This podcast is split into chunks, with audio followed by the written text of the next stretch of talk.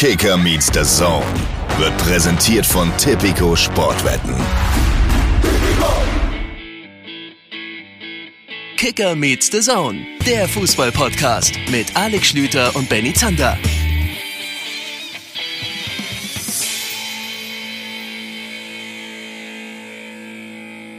Mieli Žmones, Daug Svajki Nimo, Ich Kauno, Ihr Svajki Advike i Kicker meets the Zone. Das, liebe Freunde, ist die schönste Sprache der Welt, Litauisch. Mein Name ist Benny Zander. Das hier ist Kicker Meets the Zone. Ich grüße euch aus dem wunderschönen Kaunas, aus einem Hotelzimmer, in dem ich spätestens in anderthalb Stunden raus muss, weswegen wir heute einen Podcast mit Schwung aufnehmen werden. Schön, dass ihr mit dabei seid. Herzlich willkommen. Ich rufe den Mann, der ja, im langweiligen Hamburg sitzt, da wo er immer sitzt. Hallo Alexander Schlüter. Schönen guten Tag. Ich dachte, das wäre jetzt schon der erste Moment, wo ich wieder irgendwas von dir nicht verstanden habe. Äh, inhaltlich wie sprachlich und das einfach abnicke. Aber es war offensichtlich ähm, heute mal deine Zweitsprache. Äh, also dafür, dass du, dass du wenig geschlafen hast, siehst du relativ okay aus. Ich kann, ich kann sonst was erzählen, weil die Hörer das jetzt nicht nachverfolgen können, aber, aber es ist okay. Das, der Geheimtipp heißt Augentropfen mit Hyaluron. Gerade auch, wenn man vielleicht mal vor so einer Sendung, wo man vor so einer Kamera äh, steht, ein äh, bisschen wenig Schlaf bekommt, das würde ich dir auch empfehlen. Warum habe ich dir den Geheimtipp eigentlich noch nie so gegeben? Deine Augen sind ja, sind ja auch anfällig für Schlaf, ne? Oder nicht Schlaf, sagen wir mal. Ich, ich, also ich könnte dir jetzt meine, meine Augentropfen-Hyaluron-Vorräte hier schauen, du würdest, du würdest staunen. Irgendwann habe ich nur das Gefühl, die Augen haben sich dran gewöhnt. Das ist so wie mit, äh, mit Lippenbalsam und so. Ja, ähm, Leute, wir haben ja gesagt mit Schwung und äh, wollen uns nicht in Richtung Augentropfen verabschieden, um dann irgendwann die Kurve wieder in Richtung Fußball-Bundesliga, in der es ja im Moment ein bisschen, ein bisschen heiß hergeht, habe ich gehört, zu schaffen. Nein, wir, wir starten rein. Heute gibt es 180 Kilo geballte Analyse-Power. 60 äh, kommen von diesem Mann. Hallo Matthias Dersch. Jetzt wollte ich gerade schon sagen, jetzt übertreib mal nicht, mein Freund. Für die 60 bedanke ich mich dann aber. Derschi, äh, schön, dass du wann, da bist. Ab wann ist man, also was ist das Komplimentgewicht für einen, für einen Mann? Also ich, ich weiß, ich weiß, mit dem, Alter, mit dem Alter variiert das logischerweise, aber gibt es so ein Gewicht, wo man sagt, nö, das ist eigentlich immer ein gutes Kompliment, nicht zu viel, nicht zu wenig? War keine Ahnung, wirklich nicht. Äh, Mache ich mir wenig Gedanken drüber, ich stand auch schon jahrelang nicht mehr auf der Waage. Na, ich würde, ich würde sagen, du, ist es nicht die alte Faustregel, dass man einfach von seiner Größe immer einen Meter abziehen sollte? Und das ist dann das Maximale, was man, also ne, bei 1,80 solltest du nicht mehr als 80 Kilo wiegen. Also das ist so die Faustregel, nach der ich jetzt einfach mal verfahre. Deswegen ich, und, und sagen wir mal so, manchmal reiße ich die Faustregel, manchmal aber auch nicht.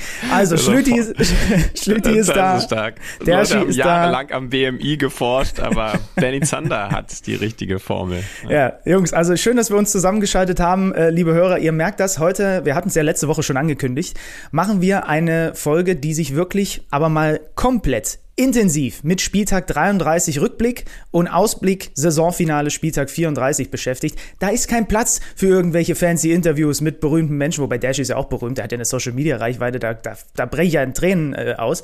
Und wir, äh, wir werden heute also wirklich ganz intensiv durch diesen 33. Spieltag äh, scharwenzeln, wie man so schön sagt. Ich habe mich bemüht, trotz dessen vielleicht noch kurz zu erklären, warum bin ich denn hier eigentlich in Kaunas? Hier ist quasi, wenn man so möchte, das Äquivalent zum Champions League Finale im Basketball. Champions League, äh, das Top-Event im Basketball heißt Euroleague und die haben ein Format, wo mich mal eure Meinung interessieren würde. Ähm, das spielen die, Final Four nennt sich das Ganze, über drei Tage gestreckt. Freitag waren hier die beiden Halbfinals, dann ist ein Off-Day und Sonntag Spiel um Platz 3 und Finale. Was hat das zur Folge, dass hier von vier verschiedenen Teams Fanlager in der Stadt sind? Und Kaunas ist jetzt nicht unbedingt die große Metropole, ist gar nicht so leicht zu erreichen. Muss man Vilnius und dann noch mit dem Bummelzug, muss ich auch, den, den Weg habe ich gleich noch nach, dem, nach der Aufzeichnung vor mir. Ähm, und das hat natürlich zur Folge, dass hier im Grunde genommen drei Tage lang so eine Art Basketball-Mecker entsteht. Und ich habe natürlich dann auch irgendwann mir überlegt, wäre das nicht vielleicht, also wäre das nicht vielleicht auch nett, ja, jetzt werden wieder einige Hörer und Hörerinnen sagen, jetzt fängt er wieder an und will daran auch noch rumdoktern.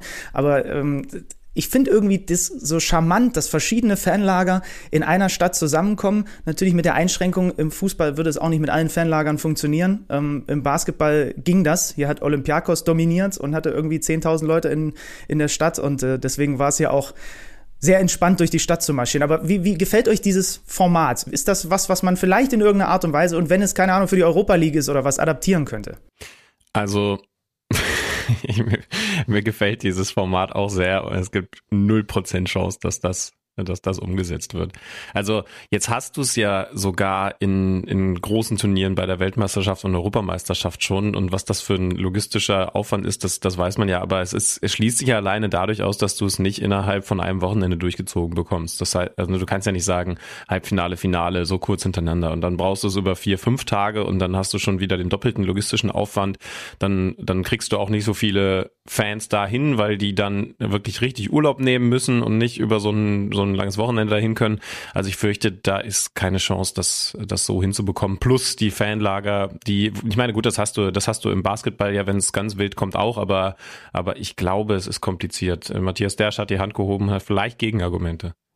Ja, ich weiß zumindest, dass darüber schon mal nachgedacht wurde. Ähm, es gab ja mal vor einigen Monaten, als es noch so aussah, als würde der FC Bayern zur nächsten Meisterschaft rollen, ähm, die Überlegung, ob man nicht Playoffs einführen sollte in der Bundesliga um das Ganze ein bisschen spektakulärer und spannender zu machen. Und da wurden dann auch so hinter den Kulissen so ein paar Modelle diskutiert und da war diese Week of Football, ähm, wie das dann genannt wurde von dem einen oder anderen, durchaus so, ein, so eine Überlegung, dass man eben, ja, so ein bisschen wie bei dem Champions League Turnier damals während Corona, ähm, dass man das eben zusammenzieht und dann so ab Mitte der Woche trifft man sich, Dienstag, Mittwoch wird gespielt und dann eben äh, Samstag, Sonntag die Finals und, und das Spiel um Platz drei möglicherweise. Ähm, ich finde, das hat sehr viel Charme, muss ich sagen, auch wenn man natürlich bei den Traditionalisten immer vorsichtig sein muss äh, mit Neuerungen. Aber ich bekenne mich jetzt mal dazu, dass ich das super fände. Ähm, und ähm, wir haben viel äh, über die WM in Katar gesprochen, auch viel Schlechtes. Aber eine gute Sache gab es dann doch bei diesem Turnier und das war eben diese Begegnung der vielen Fans ähm, an einem Ort, nämlich in, in, in Doha, beziehungsweise auf diesem, auf diesem alten, in Anführungszeichen, alten Markt. Ähm, ich fand das super, es war total friedlich ähm, und das ist mir sehr positiv im Gedächtnis geblieben. Und sowas dann zu übertragen auf einen Clubwettbewerb fände ich doch durchaus charmant. Stichwort Gedächtnis. Wer, wer sind die großen Verlierer in Fußball Deutschland in den letzten Wochen? Ähm, ich würde mal sagen, Julian Nagelsmann, Oli Kahn, Hassan Salihamidzic und die Leute, die versucht haben, diese Playoff-Idee voranzutreiben, in der Hoffnung, dass die Bundesliga dann spannender wird und wir mal einen anderen Meister bekommen. Das ist irgendwie in den Hintergrund gerückt, aber alle anderen sind ja zum Glück Gewinner, weil wir eine spannende Liga haben. Du hast es gesagt, vor ein paar Wochen sah das noch anders aus und jetzt sprechen wir vor dem letzten Spieltag davon, dass Borussia Dortmund der Favorit auf die Meisterschaft ist. Ja, aber kleiner Funfact, könnt ihr euch noch dran erinnern, wer im Kicker damals die Playoff-Idee ähm, ja am lautesten quasi vertreten hat aus der Bundesliga? Olli Kahn, oder? Olli Kahn. Ja, ja, ja. das könnte ihn jetzt, das würde ihn jetzt vielleicht retten. Ne? Das, stell dir mal vor, jetzt würden so, wir haben die erste Saison, was würde Fußball Deutschland fluchen, wenn das jetzt einfach schon schneller vorangegangen wäre? Das passiert in Deutschland nicht. Aber wenn das jetzt einfach schon passiert wäre, Bayern ist zum ersten Mal nicht Erster und dann sagen sie ja gut, dass Olli Kahn die Playoff-Idee damals vorangetrieben hat und dann werden sie im Finalspiel gegen Dortmund dann doch noch Meister. Kommt Jungs, bevor wir in den, in den Spieltag reinmarschieren, äh, zwei kleine Randbemerkungen noch, um den Hörern äh, und euch auch Litauen ein bisschen näher zu bringen. Äh, was man hier gerne isst, habe ich gestern, vorgestern mal versucht. Die frittieren hier einfach gerne Brot und schmeißen Raclette-Käse drüber. Schüdenmann, was glaubst du, wie mir das gefällt? Auf einer Skala von 1 bis 10. Das müssen wir nicht diskutieren, das wissen sogar alle Zuhörer. ja, und ich, sie wissen auch, dass dein BMI ins Wanken geraten wird. Das, das, das ist absolut korrekt. Und Nummer zwei, da habe ich aber vielleicht auch ein bisschen zu sehr drauf geachtet, weil der liebe Kollege Adrian Geiler mir das mit auf den Weg gegeben hat. Litauen ist eins der Länder auf der Welt mit den größten Frauen. Top 10. Adrian Geiler ist ja nicht ganz so mit so einem Körperwuchs gesegnet wie Alex Schlüter, sage ich jetzt mal. Deswegen ist das jetzt vielleicht nicht unbedingt ein Land für ihn. Ich habe hier drauf geachtet. Es ist tatsächlich so. Es ist unglaublich. Du hast das Gefühl, die Frauen sind doppelt so groß wie in Deutschland. Ähm, aber trotzdem auch teilweise extrem attraktiv. So, so war natürlich auch dieser 33. Spieltag in der Fußball-Bundesliga. Das ist jetzt die Überleitung, die ich mir äh, irgendwie hierher geschustert habe. Und wir gehen rein mit Matthias Dersch gemeinsam in den Meisterschaftskampf und Schlütenmann beginnen mit den Bayern, die vorlegen konnten, durften. Aber jetzt haben wir auch mal festgestellt, ähm, dass das auch nicht immer das, das, das Pralle ist, auch wenn Sebastian Kehr das als klaren Nachteil für Dortmund ausgemacht hatte. Nö, wenn die Bayern so spielen, wie sie am Samstagabend gespielt haben, es war ja das, das Abendspiel am Samstag, dann kann man davon durchaus äh, nutzen, wenn es so zu formulieren ist. Jetzt war uns vorher klar, da interessiert mich jetzt echt eure Meinung, dass dieses Duell das Schlüsselduell auf dem Weg zur Meisterschaft wird, äh, weil Leipzig eben in richtig, richtig guter Form ist. Bevor wir genau analysieren, Wurde das bestätigt? War Leipzig die Mannschaft, die, die zu gut ist, um, um da, oder, oder die so gut war, dass es eben nicht nur ein, oh, wir haben nicht aufgepasst, Stolperstein ist, sondern wirklich einfach ein dickes, dickes Brett? Oder waren die Bayern enttäuschend und, und haben es selber vermasselt? Also, also ich lasse mal, ich lass mal dem Dershi den Vortritt.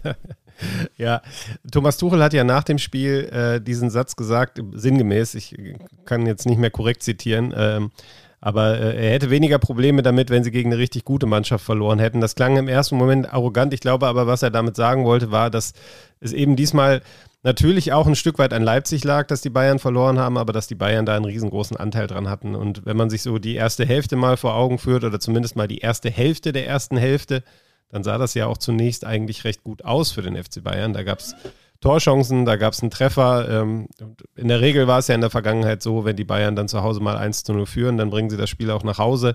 Ähm, das war gegen Leipzig in der Vergangenheit häufig der Fall. Für mich war das vorher eigentlich so ein bisschen, ja, äh, ich war ein bisschen pessimistisch aus Dortmunder Perspektive, muss ich sagen, denn wenn Leipzig nach München fährt, dann ist es oft so, wie wenn Dortmund nach München fährt. Äh, da gibt es dann wenig zu holen. Ähm, und diesmal, ja, haben die Bayern letztlich dann, warum auch immer, aufgehört. Und die Leipziger waren dann eben da, was dann wiederum für die Qualität der Leipziger logischerweise spricht. Würde ich direkt mit einstimmen. Also ich finde auch, was war das Wort, was Thomas Tuchel am häufigsten nach dem Spiel benutzt hat? Das Wort okay, ne, für die Leistung seiner Mannschaft. Und ich finde, das beschreibt es eigentlich schon äh, ganz gut. Also es ist eher so, dass die Bayern das Spiel gewonnen, äh, äh, dass die Bayern das Spiel für mich verloren haben, als dass Leipzig das Spiel gewonnen hat. Das ist so der, der Tenor, der bei mir so ein bisschen hängen geblieben ist. Es ist vielleicht unfair, wenn man dann die zweite Halbzeit äh, sich betrachtet, aber ich, das ist irgendwie das. Ich habe es mir gerade noch mal, weil ich ja die letzten Tage dann hier auch ein paar andere Dinge zu tun hatte, wirklich noch mal komplett angeguckt äh, und versucht wirklich intensiv auf alles auch gerade zu achten, was in der zweiten Halbzeit los war. Ähm, das ist so der Tenor, der bei mir hängen geblieben ist. Lass uns mal mit dem Personal anfangen. Die Frage bei den Bayern war im Tor. Ähm, schafft es Jan Sommer, Magen-Darm, ist rechtzeitig fit geworden und dann äh, gab es eine Veränderung. Leroy Sané musste auf die Bank, Leon Goretzka dafür rein. Ich habe genau zugehört, was Thomas Tuchel vor dem Spiel gesagt hat. Er sagte, Zitat, nur ein Sechser ist mir zu riskant, ja, gegen RB. Und deswegen hat er sich also für diese äh, Umstellung entschieden. Und bei den Leipzigern fehlte Timo Werner, der war erkältet, dafür äh, spielte Silva von Beginn an und dann Guardiol rein, äh, Halstenberg rein und vor allem auch äh, Dani Olmo wieder rein, der wieder fit äh, gewesen ist. Schildmann, wie hast du Halbzeit Nummer eins vor allem aus Sicht des FC Bayern München gesehen? Ja, ich glaube, wir müssen über zwei Sachen noch reden, wenn wir jetzt bei der Aufstellung bzw. dem Personal sind. Ähm, Punkt Nummer eins ist, ist vielleicht gar nicht so die große Diskussion, aber doch eine wichtige Erwähnung, dass, dass in so einem wichtigen Spiel wieder Upamecano auf der Bank gesessen hat. Ne? Der ist jetzt gerade vom, vom Punkt, vielleicht ja. besten Innenverteidiger der Welt zum Ersatzspieler in der heißen Phase der Saison geworden. Das finde ich schon, das finde ich schon krass. Ist mir, ist mir jetzt dann, als es dann zum wiederholten Mal passiert ist, auch erst so richtig aufgefallen. Ähm, das, das vielleicht auch nochmal zu dem Thema, ne, welche beiden äh, Mannschaften sind da im Titelrennen und, und wo sind gerade die Formkurven anzusiedeln. Ne? Bei, bei Dortmund werden wir da auch gleich nochmal drauf kommen, aber im Moment gibt es bei Bayern eher Leute, die, die im Formloch sind, Upamecano allen voran, als Leute, die, auf die man sich im Moment verlassen kann. Und, äh, und das könnte diesen Meisterschaftskampf jetzt schon entschieden haben ich glaube, hat es, aber, aber klar, es gibt noch, gibt noch einen letzten Spieltag.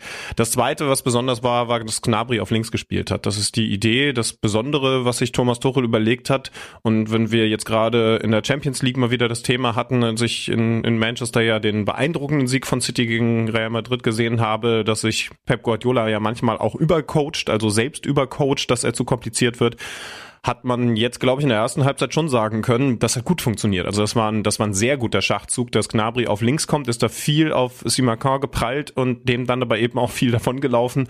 Und Thomas Müller hat vor allen Dingen in der Mitte gespielt, auch wenn das ja ganz in Tradition des Julian Nagelsmann flexibel sein soll, also Gnabry dann auch mal ins Zentrum rein, damit auf der linken Spur dann für den Außenverteidiger Platz ist. Das hat Joao Cancelo gemacht, der für mich der beste Bayern-Spieler gewesen ist. Also da hat vieles funktioniert.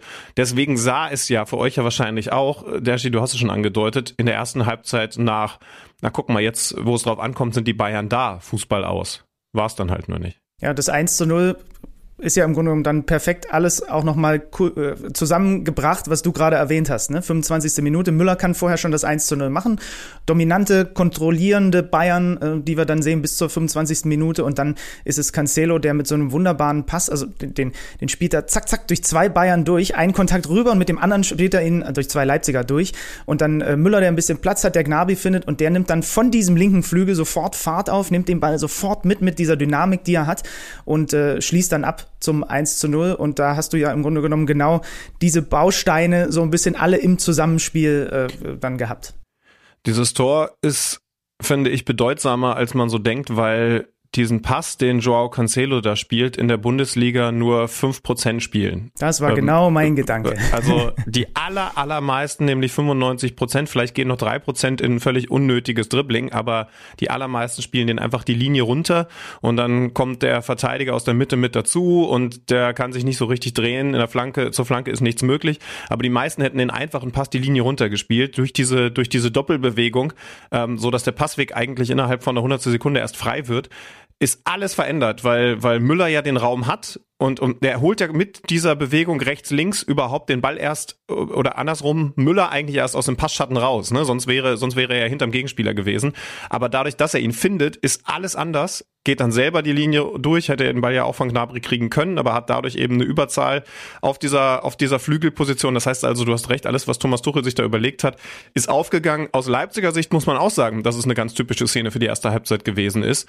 Denn ich habe jetzt meine Meinung so noch nicht geäußert. Ich fand sie in der zweiten Halbzeit extrem gut. Ich fand sie aber in der ersten Halbzeit, an so einem Beispiel kann man es gut festmachen, nicht auf dem Niveau, das man eigentlich kennt, denn das war ein halbherziges Pressung, Pressing und das ist eigentlich nicht das, was man kennt. Ne? So ein bisschen getraut, aber nicht genug. Also es gibt halt einfach nur 100% Pressing in, in der Bundesliga, vor allen Dingen gegen eine Mannschaft wie den FC Bayern oder zurückziehen und, und das war so halb-halb und wird dann, wenn du einen individuell so guten Joao Cancelo hast, der Abschluss ist von Gnabry natürlich dann auch Weltklasse, aber dann wird das eben bestraft.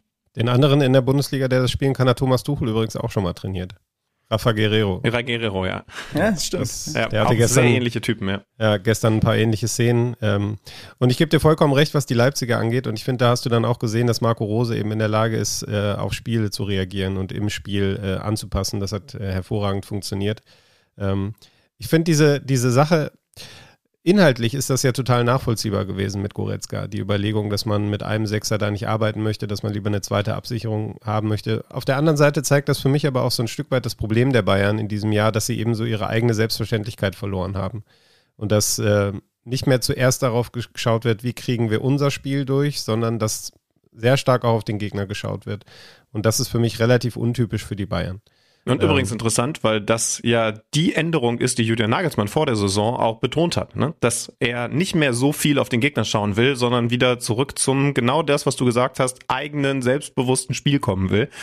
Ähm, vielleicht haben das die Bayern wie gesagt, ich fand die Umstellung Gnabry auf den Flügel, denn das ist ja auch raus aus dem eigenen Selbstverständnis der letzten Wochen schon gut, aber aber aber die die defensivere Aufstellung gegen einen besseren Gegner ist dann doch wieder mehr Anpassung. Musiala trifft dann noch das Außennetz kurz nach diesem 1 zu 0, aber dann so in der Endphase der ersten Halbzeit, dann kam Leipzig schon ein bisschen besser, so angetrieben, sagen wir mal, durch diese Soboslai-Chance, ne? Zehn Minuten vor der Pause, die Sommer pariert, ja, dann hat Koman noch äh, diesen Kopfball, aber da merktest du schon, okay, jetzt ist so dieses, was du auch gerade angesprochen hast, der das, das schwindet schon wieder so ein bisschen. Wir haben so oft in den letzten Wochen immer wieder über Widerstandsfähigkeit oder in dieser Saison eben fehlende Widerstandsfähigkeit bei den Bayern gesprochen.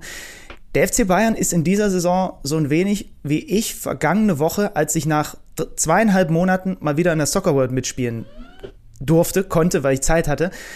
Nicht, ich war nicht fit und vor allem aber war ich von der Birne für diese Runde noch überhaupt nicht bereit. Und dann habe ich so, hast du so gemerkt, mit jedem Fehlpass, der dann auch kommt, oh, heute wird's aber wieder wackelig. Also das hatte ich tatsächlich sehr lange nicht. Und das ist so vielleicht so ein ganz guter, ganz guter Vergleich dazu, wie die Bayern in dieser Saison sind, sobald ihnen Dinge nicht gelingen, sobald sie mal eine Chance zulassen und plötzlich merkst du sofort und wie gesagt, das war bei mir halt auf dem Kunstrasen irgendwie auch so, wie die wie die Knie anfangen zu schlottern und äh, in der zweiten Halbzeit war das ja dann auch, ähm, bis es ihnen dann komplett verrutscht ist, eigentlich auch fast nur noch Verwaltung, ja, nicht aktiv auf das zweite Tor gehen und dann fliegt ihnen natürlich 20 Minuten nach Wiederanpfiff auch noch eine eigene Ecke um die Ohren.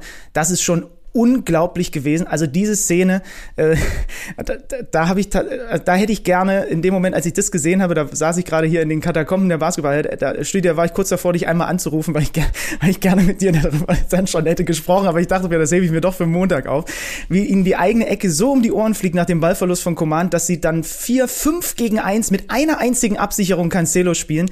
Dann äh, bei, äh, Leipzig schaltet über über Leimer schnell um, dann ist es ein bisschen Glück, dass der Ball nochmal zu ihm prallt, dann haut er das halt äh, rein gegen seinen neuen Club. Aber unfassbar, dass du dir so das 1-1 fängst im wahrscheinlich entscheidenden Spiel um die Meisterschaft. Unglaublich. Ja, GIF-Material, dieses Bild, wie die vier Leipziger auf Cancelo zurennen, das ist schon spektakulär. Aber du hast gerade was Spannendes gesagt zu, deinem, zu deinen eigenen Soccer World-Erfahrungen.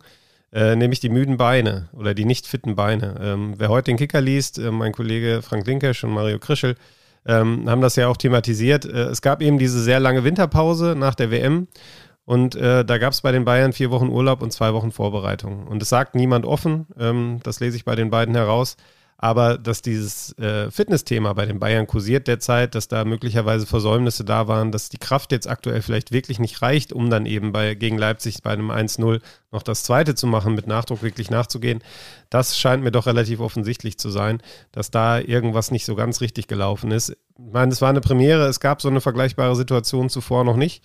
Ähm, insofern finde ich es dann jetzt auch irgendwie müßig, da zu sagen, ja, das hätte man so oder so machen müssen.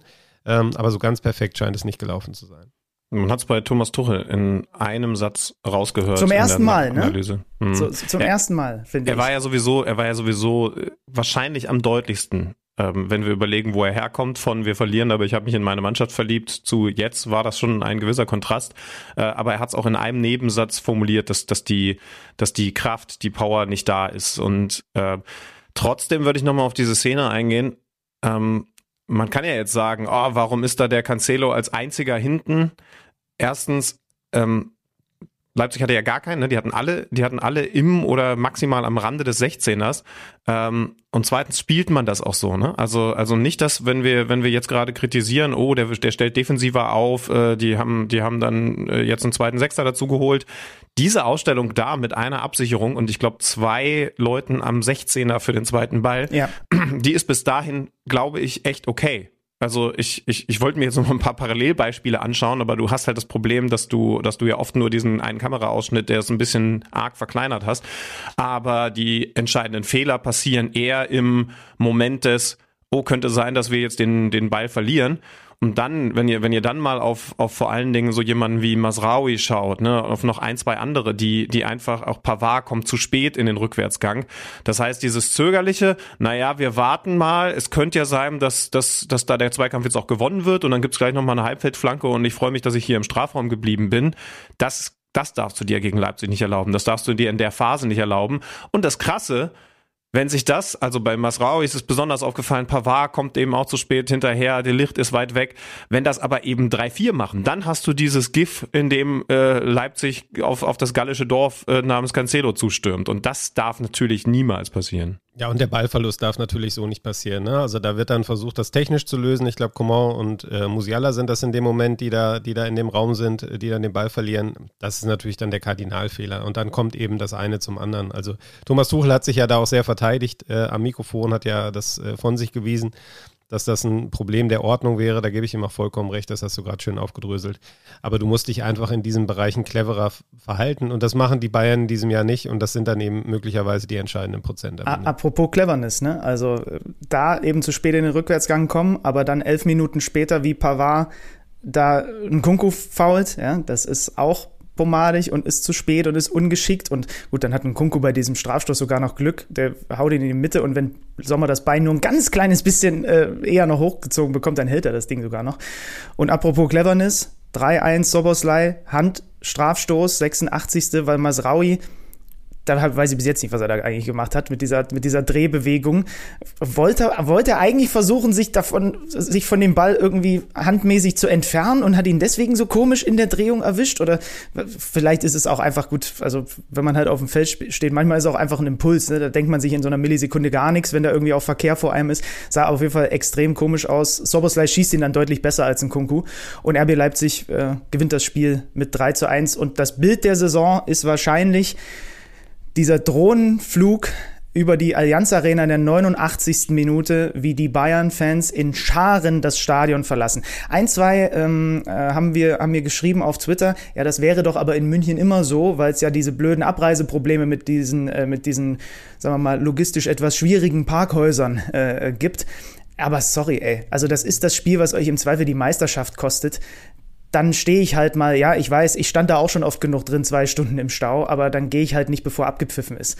Das, weil, also man muss ja, die, die zu dem Zeitpunkt, 89. Minute, da schon rausgehen, die sind beim Stand von 1 zu 2 gegangen und nicht beim Stand von 1 zu 3. Sonst wären sie nämlich zu dem Zeitpunkt noch nicht vorm Stadion gewesen. Und das ist was, also, ne, viele machen sich immer über die Leipzig-Fans lustig und so weiter, aber ey, sorry, ihr verliert da gerade die Meisterschaft und äh, denkt euch, na, Hauptsache ich bin eine halbe Stunde eher zu Hause. Finde ich schon schwierig. Man kennt die Anschlusstermine der Leute natürlich nicht, aber ich bin grundsätzlich bei dir. Äh, Dersch, ich weiß nicht, ob du da noch eine Aussage zu hast. Ich würde ansonsten gern noch mal zwei Sätze über Leipzig loswerden. Aber mach bitte. das gerne, mach das ja. gerne. Ähm, also eine Sache müssen wir taktisch natürlich noch, noch erwähnen, wenn wir schon gesagt haben, guter Schachzug von Tuchel Gnabry auf links zu stellen, in der zweiten Halbzeit Gamechanger, dass Henrichs reingekommen ist und äh, Simacon da auf der Seite, man muss ja wirklich sagen, entlastet, enterbt hat, denn da war dann auf einmal die Seite dicht. Das ist nicht nur er gewesen. Ähm, da geht es dann auch darum, dass die Kommunikation passt. Denn wenn man jetzt sagt, Nabri war ja gut, es war eben vor allen Dingen auch Joao Cancelo gut und man hat ja nicht zwei Gegenspieler in der Regel. Das heißt also, da wurde auch besser zurückgearbeitet und von der Sechserposition. Und den muss man schon hervorheben. Ich weiß gar nicht, ob, ob das irgendeinen Münchner zum Lächeln bringt in Anbetracht der sehr wahrscheinlichen Zukunft dieses Mannes, aber Conny Leimer in der zweiten Halbzeit war unglaublich. Also was, was der, äh, man kann ja nicht mehr von Laufen sprechen, was der über den Platz an Löchern zugesprintet hat, das war, das war schon Wahnsinn. Der hatte auch eine Phase, ähm, das ist wirklich was, das, dafür musst du geboren sein, so über, in so einem Spiel so über dein eigentliches Limit zu gehen da hat der, da wurde der so leicht von links nach rechts verschoben. Es hat wirklich nur gefehlt, dass, ähm, ich glaube, Kampel war zu dem Zeitpunkt schon eingewechselt, bin mir nicht ganz sicher. Und ich weiß nicht, welche Spieler neben ihm noch, dass die den mit, mit rüber tragen, weil die Bayern dann natürlich klassisch, wir müssen jetzt aufs Tor spielen, den Ball von rechts nach links haben wandern lassen und du als Kette immer wieder von links nach rechts verschiebst. Und der hatte davor gerade vier Sprints nach vorne, nach hinten, rechts und links zu so dermaßen durchgezogen, dass der, glaube ich, also der, ich weiß nicht, ob der bei vollem Bewusstsein war. Der hat sich so leer gelaufen, aber eben nicht nach zwei Sprints, sondern indem er da so viele Löcher gestopft hat und trotzdem auch vorne noch gefährlich geworden ist. Das Tor, was er dann macht, was was die Sache ja am Ende, jetzt wissen wir es, so so krass zur Wende gebracht hat äh, nach diesem Konter, das das hat es dann am meisten auf den Punkt gebracht. Aber da, also diese Leistung eines Spielers, der der eben solche Aufgaben hat, ist wahrscheinlich für mich die beste in der Saison bislang gewesen. Ich meine, es ist es gibt andere, die fallen dann mehr auf, weil sie drei Tore machen und, und, und vier Übersteiger machen, aber, aber diese Leistung war schon krass. Sind wir ehrlich, wenn die Bayern ihn noch nicht verpflichtet hätten, hätten sie so Bayern-like, wie das damals mit Makai und La Coruña gelaufen ist, würden sie, würden sie jetzt alle Hebel in Bewegung setzen, um ihn spätestens jetzt zu verpflichten. Aber sie haben ihn halt blöderweise schon verpflichtet und er hat ihn noch mal ein paar Eier ins Nest gelegt. Äh, das finde ich aber absolut beeindruckend, ne? Also, das musst du dir mal überlegen, die Konstellation, äh, du spielst gegen deinen neuen Club, der spielt gerade um die Meisterschaft und du haust das Ding rein zum 1 zu 1. Ähm, Respekt. Also, ähm, das zeigt, glaube ich, was für ein Charakter er ist und die Bayern können sich glücklich schätzen, dass sie ihn gewonnen haben. Ich habe ähm, in Leipzig das Hinspiel gegen den BVB zum Beispiel, das war auch so eine Partie, wo, wo Leimer zusammen mit äh, Schlager damals einfach alles weggeräumt hat. Das war schon extrem beeindruckend. Und ähm, ja, ich bin gespannt, wie er sich dann bei den Bayern einsortiert, äh, wie er da seinen Platz finden wird. Es gibt ja auch immer wieder die Debatten, sie wollen noch einen Sechser holen, sie wollen im Mittelfeld was tun. Da muss man wirklich mal schauen, was dann alles passiert im Sommer. Das wird, glaube ich, sehr, sehr spannend. Ähm, und äh, ja, mal gucken. Also für mich führt eigentlich kein Weg dran vorbei, dass der da in irgendeiner Weise in die Startelf gehört dann in der kommenden Saison. Ja, wenn er, wenn er so spielt, definitiv nicht. Und dann muss man die Frage Goretzka nicht nur vor solchen Spielen, sondern grundsätzlich stellen. Ähm, wenn du hier bist, werfe ich gleich zu dir den Gedanken rüber, der kann auch Quatsch sein, aber der mir gestern Abend auf dem Sofa gekommen ist, Goretzka zu Borussia Dortmund in der kommenden Saison als Bellingham-Ersatz. Ähm, oh, der Ex-Schalker, bist du bekloppt oder was? Naja, äh, da gab es auch schon andere. Ähm, dann hätte er das Reviertrippel perfekt gemacht nach Bochum, Schalke, ja, dann eigentlich nach Bochum. Ja, ja. äh, aber, aber ich habe halt, also eigentlich kam ich nur drauf, weil ich überlegt habe, ähm, was macht eigentlich Borussia Dortmund? Äh, machen, wir, machen wir schon die Wende rüber? Ja, ne? Ich glaube, also äh, bei Leipzig, kurz noch erwähnt, war für die natürlich auch wahnsinnig wichtig, weil sie damit die Champions League jetzt sicher gemacht haben. Also, also Leimer hatte durchaus auch natürlich einen Grund zu rennen, aber ich weiß schon, was, was ihr da nochmal zusätzlich adeln wolltet. Na, wollen wir, wollen wir noch kurz über die Schiedsrichterleistung sprechen und das, was danach passiert ist, das war, hat ja auch relative Wellen geschlagen geschlagen. Ja, äh, stimmt. Wir, wir, merken uns, wir merken uns den Goretzka-Transfer zu ja. Borussia Dortmund und reden noch kurz über Dennis Eitekin. Dennis Eitekin, der dieses Spiel geleitet hat und äh, ich weiß nicht, wie es ihr gesehen habt, aber ich finde, so wie man so ein Topspiel leiten sollte, also er hat die wichtigen Szenen auch auf dem Feld sofort selber erkannt, ja, und äh, dann im Zweifel nur noch mal die Rückversicherung gehabt. Um dann aber nach dem Spiel für einen der Momente dieser Saison zu sorgen, obwohl er gar nicht in dem Moment in der Kamera zu sehen war. Er war aber zu hören. Und zwar als Thomas Müller in der Mixzone ein Interview geben sollte und plötzlich das Interview unterbricht und zum Interviewer sagt, Moment mal, da möchte ich gerne mal zuhören. Während eben direkt neben ihm Dennis Eitekin, den ich ja nun wirklich auch äh, sehr gut kenne mittlerweile, komplett aus der Haut fährt. Es ging um einen möglichen Festhalter gegen Goretzka vor dem äh, 1 zu 1 und er äh, in sehr lautem, also kenn so, also Schüdi, wir haben ihn auch, du hast ihn auch jetzt schon zweimal erlebt. Das ist ja wirklich eigentlich der tiefenentspannteste Mensch, den ich so mit kenne, äh, äh, weil der Ex-Kollege von ihm, Manuel Gräfe, mittlerweile ja auch Schiedsrichter-Experte und vor allem auf Twitter sehr intensiv unterwegs. Ähm, da so ein paar eigene Meinungen hatte und dann sollte er sich dazu äußern nach dem Spiel und dann schrie er da so mehr oder weniger durch die Mixzone. Ähm, also kein Mensch hier im Stadion redet über den Schiedsrichter, ja, die Spieler haben das Spiel entschieden. Der Gräfe sitzt da in Berlin, Zitat, mit seinen 180 Kilo und äh, labert einen, einen Scheiß oder was es war. Dafür hat er sich mittlerweile entschuldigt, ja, und äh, äh, hat gesagt, die Wortwahl äh, aus, im Eifer des Gefechts hat ihm überhaupt nicht gefallen.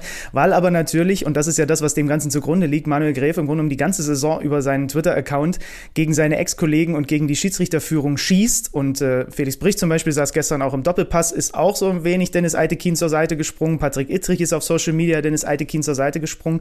Ähm, und was so ein wenig schade daran ist, ist auf der einen Seite, Manuel Gräfe war ein äh, fantastischer Schiedsrichter. Ich habe ihn immer unglaublich gerne pfeifen sehen, weil er auch so eine ganz natürliche Autorität hatte und eine tolle Art auf dem Feld. Aber ähm, er spricht ja auch teilweise richtige Punkte immer mal wieder an. Aber das konterkariert er dadurch, dass mittlerweile nur noch der Grundtenor, finde ich, da ist ich habe jetzt hier meine Privatfehde mit dem DFB und im Zweifel schmeiße ich auch diese Woche wieder Kollege XY vor den Bus. Ich weiß nicht, wie ihr das seht und ich finde, dass das jetzt so ein bisschen wahrscheinlich, das hat sich jetzt einfach kulminiert, ja, dass es jetzt mal aus Dennis Eitekin herausgebrochen ist. Ich habe ja nun mittlerweile einige Einblicke so in die Schiedsrichterszene in äh, Deutschland und die sind die letzten, die nicht sagen, dass es auch genug Dinge gibt, die man äh, definitiv dringend verbessern muss, aber es, es rumort da so ein wenig, dass der Ex-Kollege da so so vom Leder zieht regelmäßig. Ja, ich glaube, wir alle kennen solche Kollegen, oder? Deswegen konnte ich das auch ein Stück weit nachvollziehen. Ähm, ich habe irgendwo auf Twitter, glaube ich, den, den Gag gelesen, House of Cards, die neue äh, Doku-Soap über die deutschen Schiedsrichter.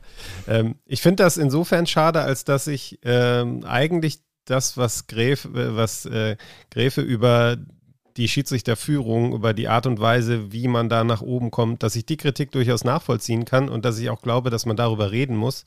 Ähm, aber wie du sagst, der hat irgendwo die falsche Abbiegung genommen und ist jetzt nur noch auf diesem Antikurs und ähm, diskreditiert dann eben auch teilweise Schiedsrichter, die, finde ich, über jeden Zweifel erhaben sind. Und das finde ich total schade, weil es eben diese diese äh, Debatte, die eigentlich sachlich geführt werden muss, denn da gibt es reichlich Potenzial zur Verbesserung beim deutschen Schiedsrichterwesen. Es gab auch an diesem Wochenende wieder einige strittige Szenen. Ähm, wenn ich da an das Spiel Schalke gegen Frankfurt denke, sprechen wir vielleicht gleich noch drüber. Ähm, und dann wird es jetzt aber unsachlich. Und Aitekin hat es ja schon gesagt, die Wortwahl, die er da benutzt hat, die ist nicht okay. Äh, Bodyshaming ist, glaube ich, äh, nicht mehr angesagt. Ähm, aber das ist halt so das, das, das, was mich wirklich daran stört, dass das komplett unsachlich geworden ist. Und das ist amüsant, das kann man sich von außen angucken, drüber lachen, aber letztlich bringt es halt überhaupt nichts und inhaltlich äh, bleiben wir damit stehen. Und das, das kann nicht im Sinne des deutschen Fußballs sein. Dafür wirst ja, du geblockt auf Twitter von Manuel Gräfe, da bin ich mir sicher. Bam! ich habe ja am Samstag den, den, den langen Tag des deutschen Fußballs gemacht und mir am Abend dann sogar noch das Sportstudio angeschaut. Hat das einer von euch gesehen? Da war er ja auch nochmal zugeschaltet. Und ich muss auch sagen, dass ich da gedacht habe, boah, da hatte ich von, von, von der, von dem, was Eitekin äh, da gesagt hatte, was später dann eben auch veröffentlicht wurde, noch nichts mitbekommen und habe nur, hab nur analysiert, was er da analysiert hat, was er da überhaupt an Themen aufgemacht hat, denn genau so kam es mir dann auch vor. Und im Endeffekt ist das ja das, was Aitekin so gestört hat. Er hat es eben nur anders ausgedrückt. Ähm, also, äh, ich fange mal so an. Dieses, dieses Handspiel, Benny, du hast es angesprochen, dieser, dieser Masraui-Arm, ähm, äh, da sagt er, das ist ein Fehler, weil Aitekin zeigt den anderen Arm an als Begründung für, für den Elfmeter. Das darf ihm nicht passieren. Also, ne, weil, weil er sagt halt, also er, und, und darum gehe ich davon aus, er, er denkt, dass, dass er den, den, den abgewandten Arm, ne, also nicht diesen nach links äh, rübergezogenen, sondern, und das ist ein Fehler. Also da denke ich mir, äh, wir reden doch hier, ich meine, ja, okay, du wirst als Schiedsrichter dazugeschaltet. Vielleicht ist das auch das Problem. Ne? Wir haben letztens drüber geredet, du hast halt durch den VAR auch nochmal mehr Brennglas auf die Situation, weil alles nochmal genauer angeschaut wird und jetzt nehmen wir uns mal nochmal die fünf Minuten und begleiten den Schiedsrichter mit raus an die Mittellinie und gucken uns das auch noch 18 Mal an und so. Aber dann denke ich mir, wenn du das kritisierst, dann ist es genau das, was Altekin sagt. Niemand redet eigentlich über den Schiedsrichter aber du willst es tun und man bekommt so den Eindruck, ah, stimmt, dann hatte der ja auch was damit zu tun. Und mal ganz ehrlich, die zweite Szene ist eigentlich ja sogar noch krasser. Stell dir mal vor, ne, wir haben es alles durchanalysiert. Eckball für den FC Bayern München. Brutal miese Konterabsicherung. Absolut, das haben wir noch nicht gesagt. Äh, krasses äh, vorne durchlaufen von von Leipzig, also da überhaupt mit vier Leuten so in den Konter gehen, ist ja auch Wahnsinn.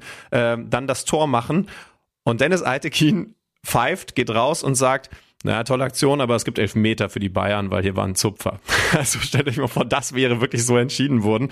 Ich habe das Ding übrigens bei einem, ich glaube, es war irgendwo ein Artikel äh, äh, geöffnet und meine Freundin hat, und das ist ja sinnbildlich für diese Diskussion, hat, hat gesagt, äh, dass der da hält. Es gibt wirklich ein Standbild, da halten zwei, äh, zwei Bayern-Spieler sich im, im, äh, also tatsächlich im Ringkampf am Fünfer mit, mit den Leipzig-Spielern und ich musste ihr erklären, nee, nee, es geht hier um Goretzka da vorne, der, der, der da gezupft wurde. Und wir alle wissen, dass er gezupft wurde, ne? das ist ganz klar, aber das sind eben diese Situationen, wo man dann so phrasenschweinig sagt, dann musst du halt 20 Elfmeter geben.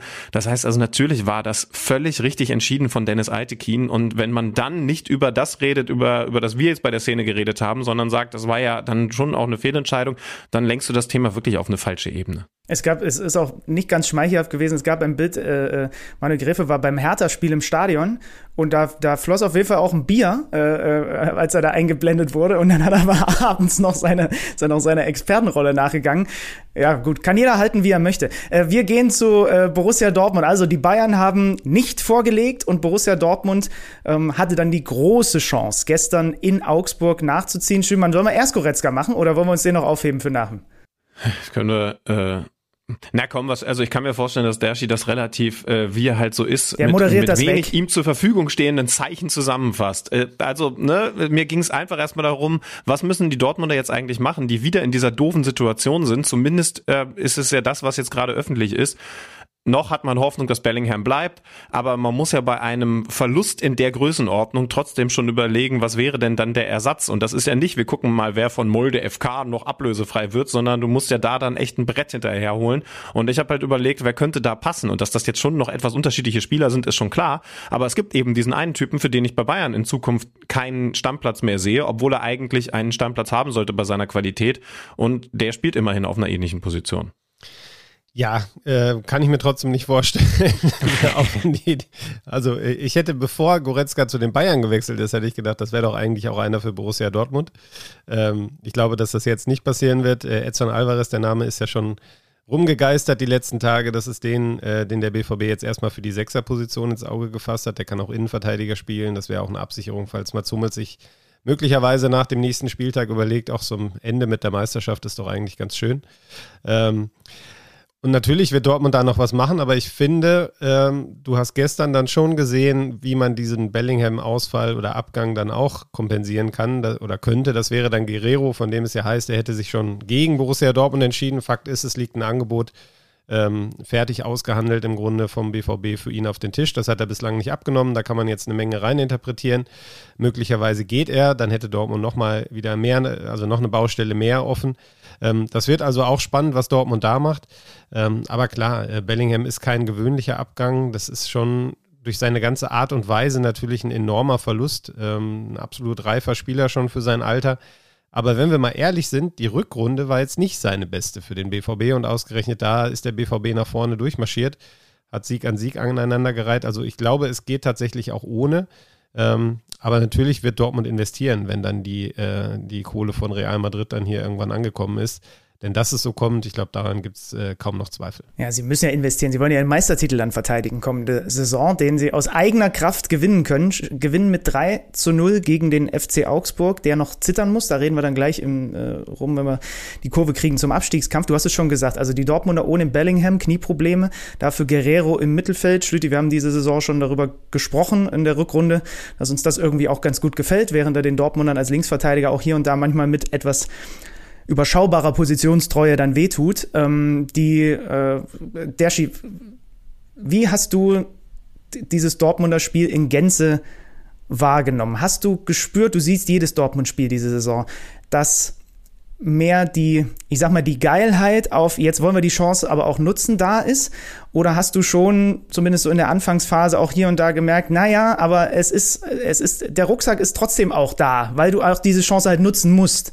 Also wenn wir mal einen Schritt zurückgehen und uns mal verdeutlichen, was so eigentlich nach dem Abpfiff bei den Bayern passiert ist am Samstagabend. Ähm, ich habe da, also die erste Reaktion war, jetzt müssen die Dortmunder das aber unbedingt holen, weil sonst sind sie ja die größten Deppen. Also da habe ich einige Nachrichten gekriegt, die in die Richtung gingen und äh, das war ja auch so der Grundtenor eigentlich, jetzt müssen die Dortmunder aber sonst. Und äh, ich glaube, dieses sonst ist gar nicht so zu unterschätzen. Ähm, Jürgen Klopp hat das mal gesagt vor, ich glaube, elf Jahren, 2012. Ähm, die Lust zu gewinnen muss immer größer sein als die Angst zu verlieren. Und das war genau die Aufgabe, die Borussia Dortmund hatte gestern ähm, mit dem sie dann ja auch den sehr langen Tag bis 17.30 Uhr irgendwie rumkriegen mussten. Ähm, ich glaube, das war für den einen oder anderen auch schon eine Herausforderung. Und ich finde, das haben sie wirklich äh, ja, meisterlich gemacht gestern, muss ich sagen. Also ähm, du hattest, äh, fand ich am Anfang nicht dieses Gefühl, dass die wackeln, dass die zittern, dass die unruhige, äh, unruhige Gedanken haben, dass die äh, schnell, schnell aufs Tor gehen wollen, sondern das waren schon sehr konzentriert vorgetragene Angriffe. Guerrero war da immer wieder mit dabei, Malen in seiner guten Form. Ähm, Brandt hatte so ein, zwei Fehlpässe, die, die teilweise böse hätten enden können, aber ich fand insgesamt war das schon eine sehr souveräne Vorstellung mit ja auch einem klaren Chancenplus in der ersten Hälfte. Also normalerweise fällt da auch schon vor dem Platzverweis für Udo Kai ein Tor äh, bei den Szenen, die sie haben. Ähm, Kubek Spiel ja, der Saison vielleicht gemacht aus seiner Sicht, lange Zeit in der ersten Hälfte, hat ein paar wirklich gute Bälle gehalten. Ähm, die einzige Phase, wo ich dann dachte, jetzt haben sie so ein bisschen Angst vor der eigenen Courage, war ausgerechnet nach dem 1 zu 0. Und das ist auch etwas, was nicht neu ist beim BVB, dass sie es äh, ja noch nicht richtig schaffen, Führungen zu verwalten, wenn sie dann nicht relativ zügig das 2-0 äh, nachlegen. Das ist immer so die Phase, wo Dortmund anfällig war. Das war auch gestern wieder der Fall, aber ich fand insgesamt über 90 Minuten angesichts der Ausgangslage war das schon sehr, sehr souverän. Udokai in der 38. Minute ähm, mit der roten Karte erhält Malen, der ansonsten durch gewesen wäre, Notbremse nach VAR-Eingriff dann auch auf, auf Rot tatsächlich geupgradet. Da hat äh, Stefan Reuter irgendwas dran zu meckern gehabt. Ich weiß nicht genau warum. Ich ähm, hätte eher zu meckern, dass der Schiedsrichter das nicht sieht. Ich finde, das muss er auch auf dem Feld sehen. Muss man das, dann, glaube ich, auch mal klar aber, sagen. Aber genau, das würde ich jetzt auch, würde ich jetzt auch sagen. Aber trotzdem gibt es ja deswegen den VAR oder bin ich jetzt komplett nee, schief gewickelt? Ja. Also deswegen habe ich die Kritik von, nee, von nee, Reuter in dem Moment also, nicht verstanden. Also ich glaube, Reuter hat nicht gesehen, dass das ein Platzverweis ist, weil da natürlich noch ein Augsburger daneben stand, aber ich finde, es ist sehr eindeutig, dass Malen weg gewesen wäre. Ja, no chance. Der kommt, na, no also, chance kommt der da jemals in seinem Leben ja. noch hin, bevor Malen zum Abschluss kommt. Also ja, vor allen Dingen, weil der Augsburger, der da noch auf der Höhe war, ja außen ist. Das heißt also, die direkte Bahn zum Tor ist frei. Wir hatten vor einer Weile mal die Diskussion, muss man eigentlich dann mit bewerten, dass Malen ja auch so schnell ist, dass den auf keinen Fall jemand wieder kriegt. Aber selbst wenn man das komplett außen vor lässt, dann ist er, ist der direkte Weg zum Tor frei. Das ist die Definition von letzter Mann und Torchance verhindert, eine klare Torchance verhindert. Dann ist die Sache klar. Ähm, ich finde diese Szene auch schon einige davor sinnbildlich für das, was du jetzt schon beschrieben hast. Ich finde, Dortmund kommt da fast ein bisschen klein weg. Ähm, alles, was sie sich vorgenommen haben, hat extrem gut funktioniert. Also das, das war ein Auswärtsspiel vor dem, das war so das, was ich auch in, in der in der Szene, in der ich mich Dortmund-mäßig bewege, du hast eine deutlich größere so mitbekommen habe. Viele hatten Angst davor. Auswärts nicht gut, zu Hause natürlich eine Macht in vor allen Dingen 2023 und dann auch noch so ein nickeliger Gegner äh, und, und das hast du ja auch gemerkt. Ne? Also es gab auch in der zweiten Halbzeit Szenen, das war glaube ich, meine Lieblingsszene, als Emre Can da äh, von Derimirovic so, so dermaßen provoziert und geschubst wird und das Ding weglächelt.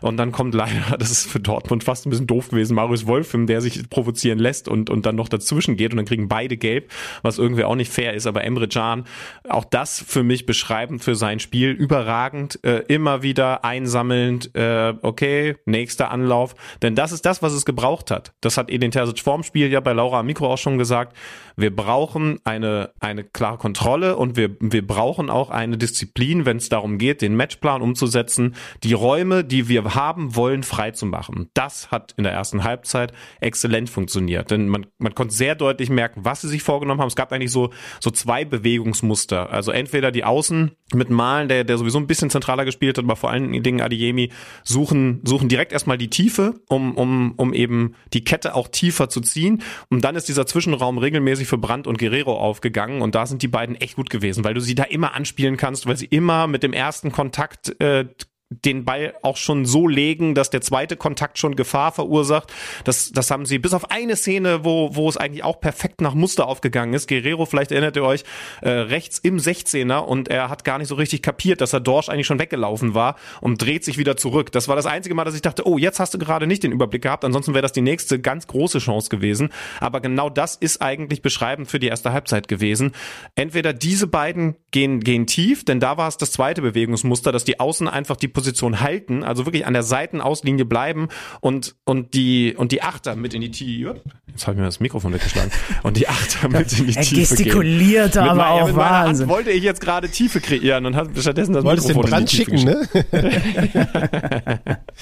Ähm, und da, also, ne, es ist am Ende nur diese rote Karte gewesen, die, die da dann der Neckbreaker gewesen ist. Äh, aber und, und es hat dann eben auch einen Fehler gebraucht äh, von, von Augsburg, überhaupt keine Frage. Aber, aber es ist so viel schon nach Plan gegangen. Und ich habe aus Dortmunder Sicht auch gedacht, jetzt, jetzt, also jetzt gibt's nur einen Fehler, den ihr machen könnt. Dinge anders zu machen im Vergleich zur ersten Halbzeit, weil ihr nervös werdet. Oh Mist, wir, es steht ja noch 0 zu 0 und jetzt, äh, ah, jetzt Überzahl und jetzt lasst uns nochmal offensiver wechseln oder was. Alu-Treffer, du wirst nervös, ne? Genau, ja, ja. ja. Ja, und das haben sie nicht gemacht und das finde ich dann auch meisterlich. Ja. Sebastian Aller, 58. Minute, 1 zu 0 nach Flanke malen, kommt der Ball mit ein bisschen Glück und Unterstützung von Bauer zu Aller und der ist mit dem ersten Kontakt, weil er sofort die Situation scannt, sofort erkennt, was zu tun ist als Strafraumstürmer vorbei an ihm und haut das Ding aus der Drehung und spitzen Winkel rein. Das ist dann wahrscheinlich sowieso die, wenn sie es wirklich schaffen, ist das die absolute Wohlfühlgeschichte, die auch diese Meisterschaft mit sich bringt, dass Sebastian Aller ihnen hinten raus dann auch zu diesem Titel äh, verhilft. Dann diese Phase, der die du ansprichst, wo dieser Cardona dann plötzlich vier Minuten später durch ist und Kobel dahin muss, obwohl sie eben in Überzahl sind und dann dauert es bis zur 84 bis dann alle einmal tief durchatmen können, weil Aller das äh, neunte Saisontor und das 2-0 macht nach äh, Durchstecker malen und dann äh, Reus, der erst noch scheitert an Kubek, Aller staubt ab, Brandt macht in der 90. plus 3 nach äh, schöner Balleroberung plus Pass von Schlotterbeck das 3 zu 0 und Dortmund äh, gewinnt und äh, wie hat Edin Terzic so schön gesagt, als Augsburg müde wurde, waren die Jungs da. Und jetzt haben sie wirklich die Chance, auch noch im eigenen Stadion, das ist dann natürlich doppelt und dreifach, doppelt und dreifach würde es runtergehen wie Öl gegen den FSV Mainz 05, äh, den Titel zu holen. Und was passiert dann in Dortmund, Derschi, wenn das wirklich klappen sollte? Ich kann mich noch an die Meisterfeier 2012 erinnern. Ähm, da ist mir damals der Laptop geklaut worden im Stadion. Ich werde diesmal deutlich besser aufpassen. ähm, ja, das, also das, äh, Julian Brandt hat es gestern Abend gesagt, die ganze Stadt wird jetzt eine Woche lang brennen. Ähm, und ich glaube, es wird dann, wenn es dann klappt, am nächsten Samstag, ähm, ja, also ich weiß nicht, ob es da Worte für gibt, wie man das beschreiben kann. Also die Sehnsucht nach diesem Titel, die ist einfach riesengroß in Dortmund. Man hat jetzt ja auch eine Mannschaft, äh, mit der sich die Fans wieder voll identifizieren können. Man hat vor allem einen Trainer, der äh, ja gefühlt äh, immer noch mit auf der Tribüne steht, der zumindest von den Fans auf der Tribüne als einer von ihnen angesehen wird. Ähm, man hat diese Aller-Geschichte, die du gerade schon angesprochen wirst. Also ich glaube, da, wenn das dann klappt, ähm, dann wird es da das ganz große Gefühlskino in Dortmund geben. Einen gigantischen Korso wahrscheinlich mit, boah, was weiß ich, 300.000 Leuten, keine Ahnung, die sich dann in der Dortmunder Nordstadt tummeln werden, wenn es diesen Korso am, äh, voraussichtlich nehme ich mal, am Sonntag geben wird. Ähm, ja, das wird, äh, das äh, äh, bin ich sehr gespannt drauf, freue ich mich drauf, wenn es dann so kommt, ähm, weil das sind dann wirklich auch so Momente, die man ja als Reporter auch nicht allzu oft erlebt. Ich habe ja ein Talent dafür, Dinge, die ich für sensationell halte, schon vorher so sensationell zu verbalisieren, dass sie dann nur noch enttäuschen können. Aber ich kann mir auch vorstellen, dass es noch mal größer wird als, als in den Jahren 11 und 12. Weil, also man wundert sich ja nicht mal mehr, wenn da vielleicht noch ein paar Fans aus anderen Lagern dazukommen, die einfach nur feiern, dass es nicht auf dem Marienplatz Party gibt. Also wie groß die Party ist, gab es ja in den letzten Jahren auch sehr viel diskutiert weil endlich was anderes passiert. Und, und, und, und äh, du hast recht, also die Sehnsucht ist groß, was Dortmund angeht, aber diese Phalanx endlich zu durchbrechen. Nee, nach diesen ganzen vielen Jahren, in denen wir dann darüber geschaut haben und sie haben wieder nett die Schale gehoben und, und, äh, und, und, und bayerische Lieder gesungen, sind jetzt wir wieder dran. Das ist, es ist vorbei, diese Leidenszeit ist vorbei, Fußball ist wieder anders. Das glaube ich, könnte, könnte der ganzen Geschichte nochmal eine neue Dimension geben. Aber Ähm, blicken wir schon mal voraus? Nee, das machen wir später. Ne? Es ist eben auch noch so ein letzter Ritt zu machen. Ja, lass uns noch über die verrückten Fanbündnisse sprechen. Also, äh, dass Dortmunder mal über Leipziger Tore jubeln wie am Samstagabend, das hat es, glaube ich, auch noch nie gegeben. Und dann war Karim Adeyemi ja sogar in der Kabine dabei auf dem äh, Telefon von Schoboschlei. Also, das sind auch verrückte Geschichten. Ja. Wir, wir, komm, wir, wir sprechen, wir springen jetzt erstmal zu den anderen Spielen, weil es ja auch so viel gegeben hat und dann gucken wir mal, was da am 34. Spieltag eigentlich so passiert. Lass uns noch mal ganz kurz bei Dortmund bleiben, okay? Weil ich würde gerne nur einen Satz vielleicht oder ein paar Sätze noch zu Sebastian Aller verlieren, ähm, weil ich finde, die Geschichte ist einfach äh, ja, äh, kaum in Worte zu fassen auch, äh, wenn man sich überlegt, äh, ich war damals im Trainingslager dabei, als diese Nachricht kam von der Diagnose, die er hat.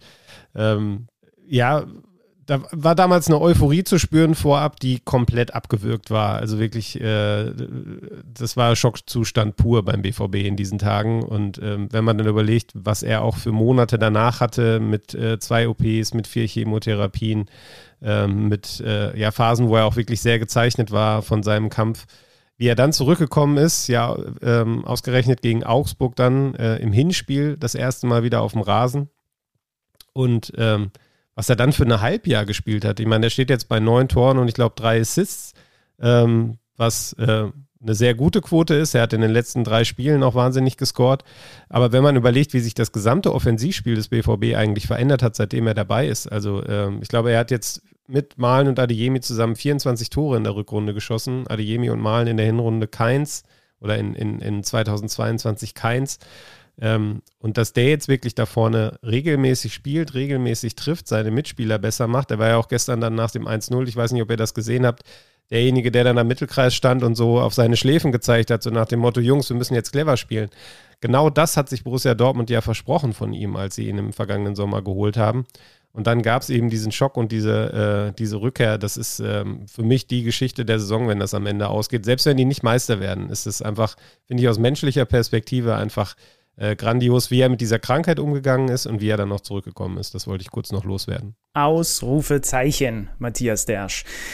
Der Gegner des BVB hat in den letzten Wochen ein paar Chancen gehabt, den Klassenerhalt klarzumachen, muss jetzt dann doch noch zittern. Ne? Also Augsburg ist zwei Punkte auf der 14 vor Stuttgart und Bochum, die punktgleich sind auf 15 und 16. Schalke auf der 17, einen Punkt hinter dem VfL und dem VfB. Das Horrorszenario aus Augsburger Sicht lautet, Stuttgart und Bochum gewinnen am letzten Spieltag und Augsburg verliert in Gladbach und dann müsste man doch noch in die äh, Relegation gehen. Den direkten Abstieg wird es nicht mehr geben, weil sie das bessere Torverhältnis haben im Vergleich zum FC Schalke 04. Wie ist das alles so zustande gekommen? Der VfL Bochum schockt Hertha BSC ganz hinten raus in der 90. plus 4 durch Kevin Schlotterbeck. 1-1, die Hertha steigt deswegen ab. Ähm, ein, ein komplett komplettes Gaga-Spiel, also ein komplett durchgeknalltes Fußballspiel. Ähm, mit der Führung für die Hertha, äh, die einen zum Beispiel einen sehr starken Lücke Bacchio hatte und auch einen guten Torhüter hinten drin brauchte, um überhaupt bis in die 90. plus 4 die Null zu haben. Luca Toussaint in der 63. Minute, Oliver Christensen mit zwei, drei echt Wahnsinnsparaden. Dann gibt's Alu-Treffer auf beiden Seiten und dann ausgerechnet der Ex-Unioner in der vierten Minute der Nachspielzeit eine Ecke von Stöger und diese Szene habe ich mir wirklich wahrscheinlich noch zwölfmal angeguckt, um zu verstehen, wie es sein kann, dass Kevin Schlotterbeck in, dieser, in diesem Moment so frei steht, alleine vom Elfmeterpunkt auf die Fünf-Meter-Grenze spazieren kann, ein paar Schritte macht, hochsteigt, das Ding einnickt. Unfassbar, dass die Hertha das Ding so kassiert, aber es ist Standard-Gegentore, späte Gegentore, das sind Hertha-Gegentore und deswegen gehen sie am Ende runter und ganz Bochum es eskaliert. Entschuldigung, er hat er hat keinen direkten Gegenspieler gehabt, oder? Sie, sie verteidigen es im Raum, ja. oder? Und das ist das Problem. Es gibt einen, ich hatte es mir hier irgendwo notiert, der, also Riemann ist in dem Moment auch mit vorne und es gibt einen Spieler, Niederlechner, der einmal zu ihm auch schaut, aber der ist ihm nicht direkt zugeordnet. So, und Niederlechner geht dann nach vorne äh, mit eher Richtung kurzen Pfosten, dann rennen da, der rennt aber teilweise äh, noch in eigene Mitspieler mit rein, die verschätzen sich alle komplett, steigen auch gar nicht richtig mit hoch, rechnen den Ball, berechnen den Ball nicht richtig und Kevin Schlotterbeck wirklich so frei stehst du in der 90. plus 4, darfst du nicht stehen, wenn es um den Abstieg geht. Ähm, und das ist dann symptomatisch aus, aus, aus äh, Hertha Sicht. Der siebte Bundesliga-Abstieg der Vereinsgeschichte. Pardada hat nach dem Spiel gesagt, die Hertha ist nicht heute abgestiegen. Ähm, und da ist natürlich was dran, weil er versucht auch damit ein bisschen zu erklären, was da eben zugrunde liegt, warum es jetzt am Ende so gekommen ist. Aber oh, also das ist, das setzt dem Ganzen an die Krone auf, dass das das Tor ist und wie es fällt, dass du dadurch runtergehst. Ja, aber, aber muss schon, man nicht trotzdem sagen, ich schieb dir das nur rüber, dass, äh, dass dieser Trainerwechsel nichts gebracht hat? Also wenn er sagt, wir sind nicht heute, ver äh, also er, er gibt sich ja am Mikro wahnsinnig, wahnsinnig offen und ehrlich, aber, aber wenn wir jetzt nur sachlich schauen, was, was ist da passiert bei der Hertha, muss man doch sagen, dass Dardai das Ruder nicht annähernd runter, äh, rumreißen konnte. Er hat es eher runtergerissen. Na, weiß ich nicht. Also ähm, ich würde jetzt sagen, dass es nicht an Dardai lag, dass sie abgestiegen sind. Ich würde jetzt mal denken, man hätte ihn vielleicht auch schon ein bisschen eher einsetzen können, aber da, da bin ich jetzt auch nicht tief genug drin dann in diesem Verein, um das wirklich abschätzen zu können, ähm, warum es da zum Beispiel die Entscheidung gab, relativ lange an Schwarz festzuhalten. Im Endeffekt war das für mich so eine ähnliche Entwicklung wie beim HSV damals. Äh, die haben sich immer näher an den Abstieg rangetastet und irgendwann waren sie fällig. Das war jetzt in diesem Jahr. Und ich gebe dir vollkommen recht, Benny, die Art und Weise, wie das dann passiert ist, ich finde, äh, ähnlich oft wie das Tor von Bochum habe ich mir davor den Pfostenschuss von Juka angeguckt. Ja. Wo ich mir denke, wie frei ist dieses Tor? Wo steht Riemann da eigentlich? Und dann setzt er den Ball an den Innenpfosten, der springt raus. Das ist auch eine völlig verrückte Szene, finde ich. Ähm, und, und dann fällt halt ein paar Minuten später auf der anderen Seite das Tor. Ähm, aber das ist für mich so ein Ding, wo ich, das kategorisiere ich unter, musste so kommen, dass die Hertha irgendwann runtergeht und das ist jetzt diesmal der Fall. Es wird sehr spannend, glaube ich, wie es da jetzt weitergeht mit der Lizenz, mit der zweiten Liga, wie bauen sie das neu auf, wo bauen sie neu auf. Ähm, aber äh, letztlich ist das äh, eine absolut tragische Geschichte, wenn man sich überlegt, wie viel Geld da war, was da für Pläne da waren und wie es jetzt geendet ist. Ähm, das ist, äh, ja, wahrscheinlich kann man da irgendwann mal dicke Bücher drüber schreiben. Steffen Rohr, also er könnte wahrscheinlich einfach alle seine Artikel, die er bei euch veröffentlicht hat, der letzten Jahre in ein Buch packen und es wäre, es wäre ein dicker, dicker Wälzer. Also der erste Absteiger ist, ist, äh, ist fix. Wir können übrigens hier an dieser Stelle auch mal dem SV Darmstadt dann zum anderen Weg schon gratulieren, denn die haben es schon geschafft. Ja, die werden kommende Saison in der Fußball-Bundesliga äh, spielen. Willkommen zurück.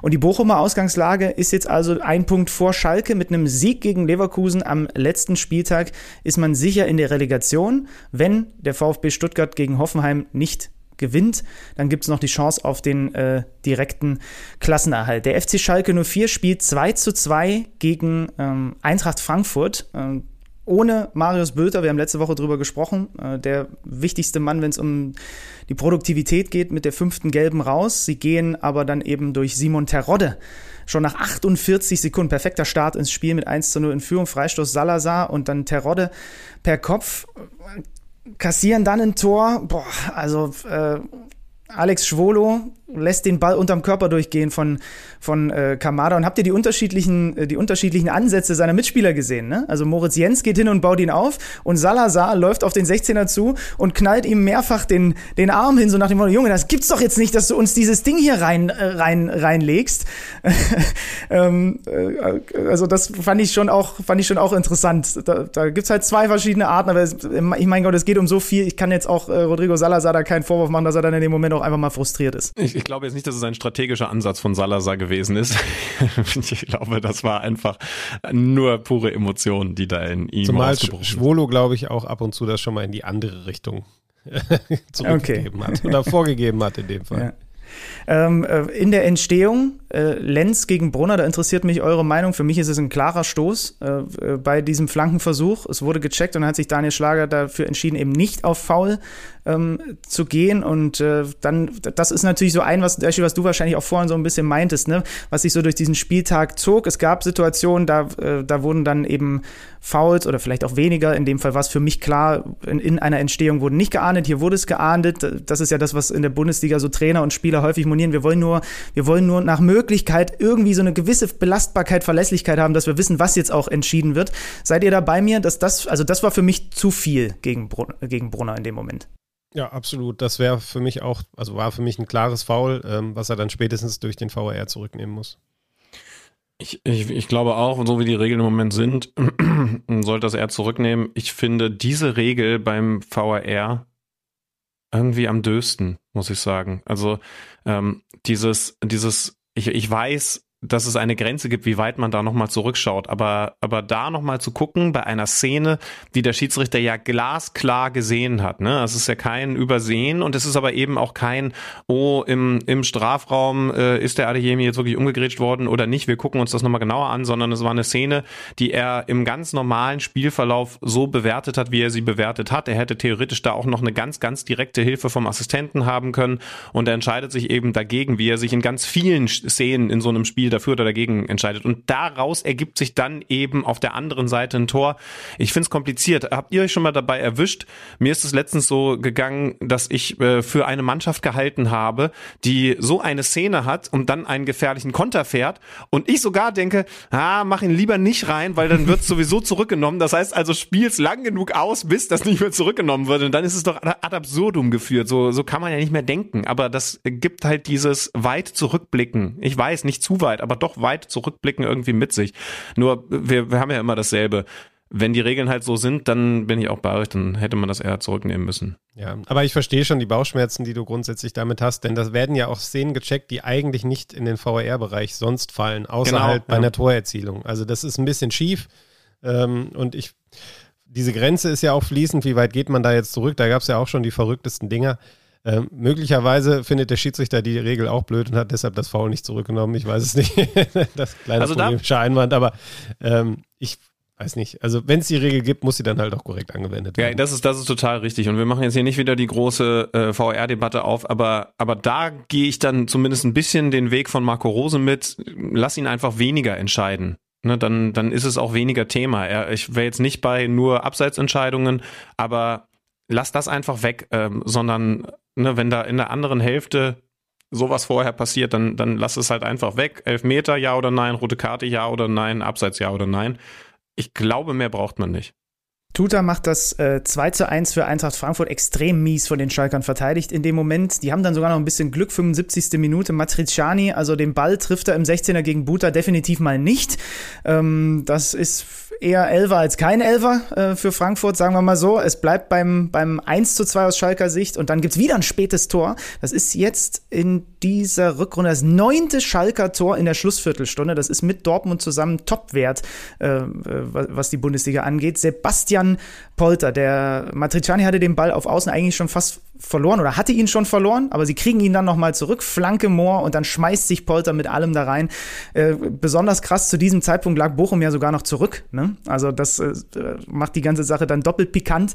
Ähm, es ist am Ende ein äh, 2 zu 2, der FC Schalke lebt und atmet noch, aber hat es nicht in der eigenen Hand. Ja, ganz kurz noch, ich habe da am Freitag letzte Woche den Kommentar geschrieben mit dem 33. Spieltag. Ähm, im Abstiegskampf war es ja jetzt zumindest bei einigen Begegnungen so, dass sie parallel stattgefunden haben. Und hey, ich meine, das ist doch genau das Drama, das wir dann haben wollen, oder? Also die Schalker Freude über das 2 zu 2, dann die Nachricht aus Berlin, scheiße, Bochum hat ausgeglichen. So genau das ist doch das, was am Ende prickelnd und was den Fußball ausmacht und was uns ja in der Vergangenheit auch schon so viele schöne Momente beschert hat. Und ich bin ganz stark dafür, dass man das wieder zurückschraubt und 33., 24, 34. Spieltag parallel austrägt. Das Kann ich, mich aufgrund loswerden. meines Senders nicht zu äußern.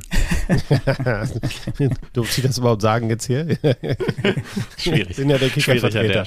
Der, der die Gedanken Wir sind frei. in drei Jahren wieder ein. Schneid's aus. das, die Gedanken sind frei.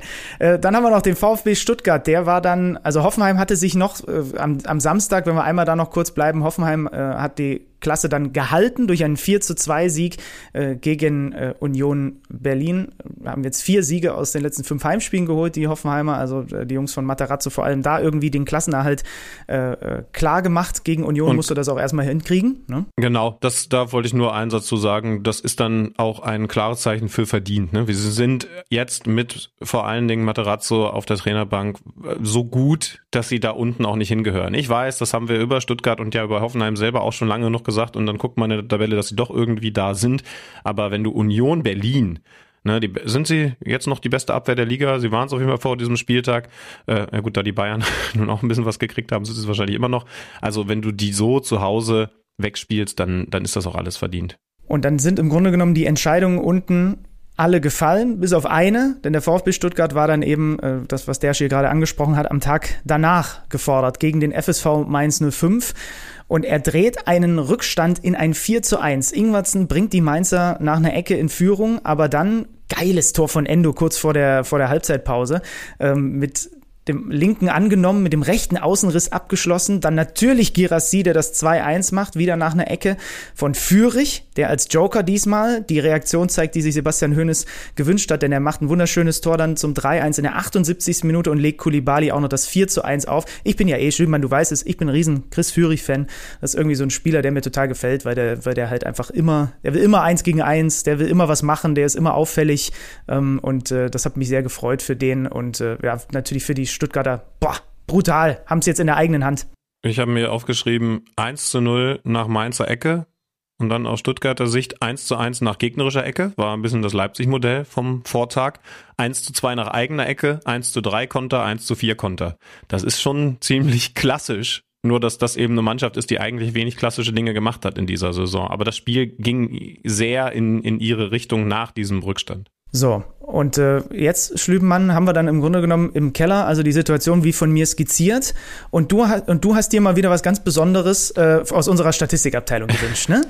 naja, äh, also ich glaube nicht, dass ich der Erste bin, der sich diese Frage gestellt hat in den letzten Wochen. Wir haben ja das Thema oder das Wort Restprogramm auch immer wieder in den Mund genommen. Mittlerweile ist es irgendwie ein sehr abgelutschter Begriff, aber man kann ja doch so wenig damit anfangen. Was ist denn jetzt ein gutes und was ist ein schlechtes Restprogramm? Jetzt sind wir am 33. Spieltag und jede Mannschaft hat logischerweise nur noch einen Gegner, den am 34. Spieltag der Relegation vermeintlich mal ausgeklammert was will man denn da haben? Weil es immer wieder Begriffe gibt, oh, die sind ja nicht so gut, das ist, das ist dann ein guter Gegner, aber für die geht's halt noch so viel im Abstiegskampf äh, äh, um so viel. Also vielleicht ist es doch ein besserer Gegner.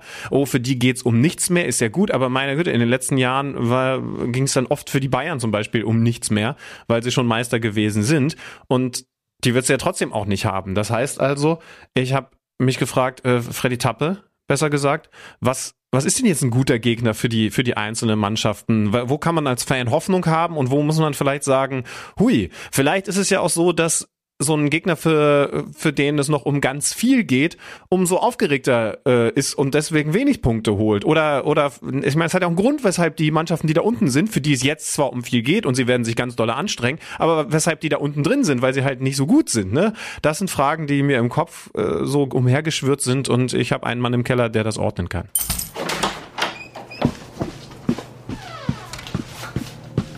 Neues aus dem Datenkeller. Präsentiert von Tipico Sportwetten. Der klassische Fußballerspruch, ja, aber für die geht's doch um gar nichts mehr, hat aktuell wieder Hochkonjunktur in der Bundesliga. Mit Augsburg, Stuttgart, Bochum und dem FC Schalke kämpfen gleich vier Teams noch gegen den Abstieg. Aber nur der VfL Bochum trifft mit Leverkusen auch auf ein Team, für das es auch in der Praxis noch um etwas geht. Ich habe mir deswegen mal alle Bundesliga-Saisons in diesem Jahrtausend angeschaut und überprüft, ob Teams, für die es am letzten Spieltag um nichts mehr ging, tatsächlich auch schlechter punkten. Die Antwort ist ein ganz klares Ja. Im Schnitt holten Teams, für die es um nichts mehr ging, am letzten Spieltag nur 1,24 Punkte pro Spiel und gewannen 35 Prozent ihrer Spiele. Auf der anderen Seite holten Teams, für die es noch um etwas ging, 1,65 Punkte pro Spiel und gewannen 50 Prozent ihrer Spiele. Besonders Teams, für die es wie für Leverkusen in dieser Saison noch um die Teilnahme am Europapokal ging, die lieferten ab. 51 Prozent aller Spiele gewannen diese Teams am letzten Spieltag. Schlechte Karten also für den VfL aus Bochum. Einen Hoffnungsschimmer haben die Bochumer aber, und das ist ihr Stadion. Nicht nur holte der VfL in dieser Saison 23 seiner 32 Punkte zu Hause, auch in jüngerer Vergangenheit lieferten Teams die am letzten Spieltag ein Heimspiel hatten und noch gegen den Abstieg spielten, sehr gut ab. Sechs der letzten acht Heimspiele gewannen Mannschaften, die am 34. Spieltag noch gegen den Abstieg kämpften. Und auch Tipico gibt nicht Bochum, sondern Schalke mit einer 3,2er Quote auf den Klassenerhalt die schlechtesten Karten. Ab 18 Jahren erlaubt nach Whitelist. Es besteht Suchtrisiko. Hilfe unter buwei.de. Neues aus dem Datenkeller. Präsentiert von Tipico Sportwetten. Das merken wir uns doch mal für die kommenden Jahre, in denen das Wort Restprogramm immer wieder auftauchen wird. Wobei jetzt die Frage ist, was bedeutet das zum Beispiel für den FC Schalke 04, der in Leipzig spielt und Leipzig hat ja jetzt, nachdem man die Bayern geschlagen hat und gezeigt hat, wie gut man eigentlich ist, eine Situation, in der es eigentlich nichts mehr zu gewinnen und zu verlieren gibt, weil man den dritten Platz ganz fix sicher hat. Ich glaube, Schalke hat da trotzdem einen ganz schweren Gegner erwischt. Das könnte, das könnte, ja, Todesstoß ein schlimmes Wort, ne? Das könnte ein ganz, ganz großes Problem werden für den FC Harter Hot Schalke. Take von dir. Ha harter Gegner Leipzig. Okay. Ja.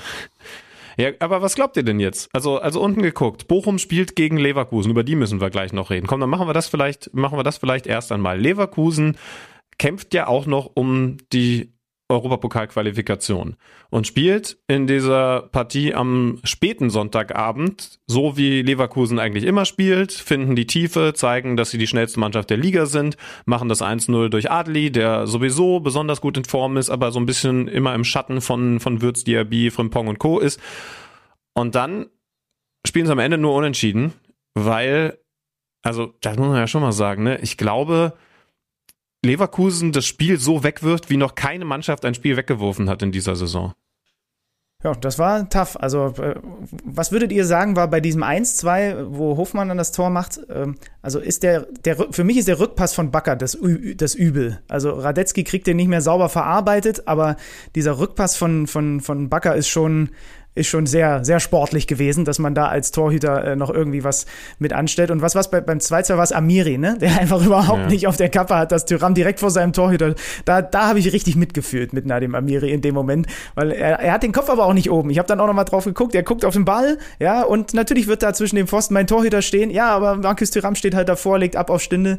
Ähm, Ja, er also, guckt sogar einmal hoch, aber dann kann es nur so gewesen sein, dass er, also vielleicht war es die Millisekunde, in der Thuram wirklich exakt vor, also, also seinen Torhüter Radetzky in den Deckungsschatten gestellt hat und er hat dann einfach gesagt, und da hinten, ich sehe ja das Trikot leuchten und, und vielleicht in dem Moment, als der Ball den Fuß verletzt, er sich, warte mal, warum, warum hat mein Keeper eigentlich ein weißes Trikot? Also, das war wirklich ein krasser Blackout. Aber, aber wie gesagt, beides, ne, bei einer Mannschaft äh, wie Gladbach, ja, Stindl hatte vorher schon ein dickes Ding, das heißt also, die konnten da nach diesem Patzer von Bakker, ich bin auch bei dir, eher sein Fehler als Radetzky, aber auf jeden Fall beide nicht gut. Äh, die konnten da schon den Ausgleich machen, aber am Ende schenken sie das Ding hin gegen eine Gladbacher Mannschaft, die, die wieder nicht gut gewesen ist. Glaubt ihr, dass, äh, dass Amiri, Bakker und Co. Daniel Farke den Job geschenkt haben? nee, glaube ich Ich nicht. glaube nicht. Also in, in, und, zwar, und zwar, weil er ihn trotzdem verliert oder weil er ihn sowieso behalten hätte. Ersteres. Also, ich meine, man äh, bekommt ja aktuell die unterschiedlichsten Signale aus äh, Gladbach, wer da jetzt wohl am Ende einen Schlussstrich zieht, aber es sieht ja schon sehr stark danach aus, als würde das nach einem Jahr Daniel Farke in Gladbach schon wieder auseinandergehen. Äh, was mich insofern, ähm, ja, was ich letzten Sommer nicht gedacht hätte, weil ich glaube ich schon damals, oder weil ich damals schon der Meinung war, dass das eine Paarung ist, die gut zusammengehen kann. Ähm, aber ich glaube, der Kader ist einfach, ja, äh, überreif für eine Veränderung und ähm, wenn dann aber ein Trainer äh, im Grunde ein Jahr damit arbeitet und es am Ende immer schlimmer wird und äh, auch wenn dann jetzt nochmal ein Remis rausspringt, da hat einfach so eine Abwärtsbewegung eingesetzt, die du wahrscheinlich auch nicht mehr stoppen kannst und wo du einfach auch nicht mehr sagen kannst, wir machen jetzt einen frischen Start zur neuen Saison. Ähm, deshalb würde ich da schwer damit rechnen, dass, äh, dass das Kapitel geschlossen wird. Ähm, das ist ja auch die Tendenz, die Jan Lustig bei uns ähm, seit ein paar Wochen beschreibt. Ähm, ja, wie gesagt, ein bisschen überraschend für mich. Äh, eigentlich hätte ich gedacht, das passt und das kann auch auf lange Sicht dann funktionieren in Gladbach. Jetzt glaube ich mittlerweile, dass Gladbach aufpassen muss, dass sie ähm, ja nicht ganz nach unten durchgereicht werden in den kommenden Jahren, denn ähm, ich habe schon gesagt, der Kader wird, wird sich stark verändern müssen. Auf der anderen Seite sind die Finanzmittel begrenzt. Ähm, das äh, wird nicht einfach für Firkus. Ich, ich glaube auch, also dass es da sehr nach, nach Trennung riecht. Und äh, Leverkusen jetzt einen Punkt vor Wolfsburg noch auf der 6. Ärgerlich, diese zwei Punkte da liegen zu lassen, nachdem man unter der Woche die Jose Mourinho Masterclass abbekommen hat. Ne? Also das war wirklich die zweite Halbzeit da in der des, des Europa League Halbfinals gegen, äh, gegen die Römer. Wobei, äh, Derschi, deine Kollegen aus der, aus der Social-Abteilung vom Kicker ja herausgefunden haben, dass es ja sogar noch bei den internationalen Spielen deutlich, deutlich mehr Spiele mit deutlich weniger Nettospielzeit gab. Also bei Inter gegen äh, gegen AC und, und Sevilla gegen Juve rollte der Ball noch weniger. Das kann ich mir eigentlich fast gar nicht vorstellen. Nach dieser also bei zweiten Sevilla Halbzeit- überrascht uns das aber nicht. Ja, das, ja, gut, das stimmt, ja, ja, ja das stimmt. Ja, also das muss man aber bei der Statistik, ich habe die auch gesehen, eins mit einfügen. Äh, also das ist ja eine Nettospielzeit logischerweise, die beide Mannschaften beteiligt und dass Leverkusen ein großes Interesse daran hatte, sehr, sehr schnell weiterzuspielen und zwar in jeder einzelnen Sequenz ist, ist ja klar. Ne? Das heißt also, die haben es auch wieder ein bisschen nach oben gezogen. Jetzt kann man bei den anderen Spielen auch sagen, dass äh, AC Mailand ja Interesse daran hatte, dass es schnell weitergeht, aber, aber äh, also ich glaube, es, es war sehr klar, wer die geringe Nettospielzeit in dieser Partie verursacht hat und wer äh, versucht hat, möglichst viel Nettospielzeit auf den Rasen zu bekommen.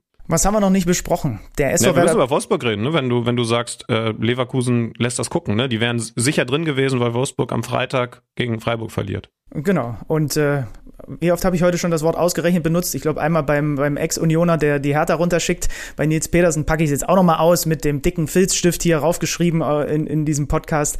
Nils Petersen, er hat ja am Ende sogar zwei Tore, ne? Eins haben sie ihm dann äh, äh, weggenommen. Das war das Tor, wo Christian Streich komplett in Tränen ausgebrochen ist, äh, weil äh, Höfler war es, äh, Gerhard ganz leicht auf die Fußspitze geht. Ähm, das, der, der schüttelt mit Gleiche dem Regel Kopf. Übrigens. Der ja. schüttelt mit dem Kopf.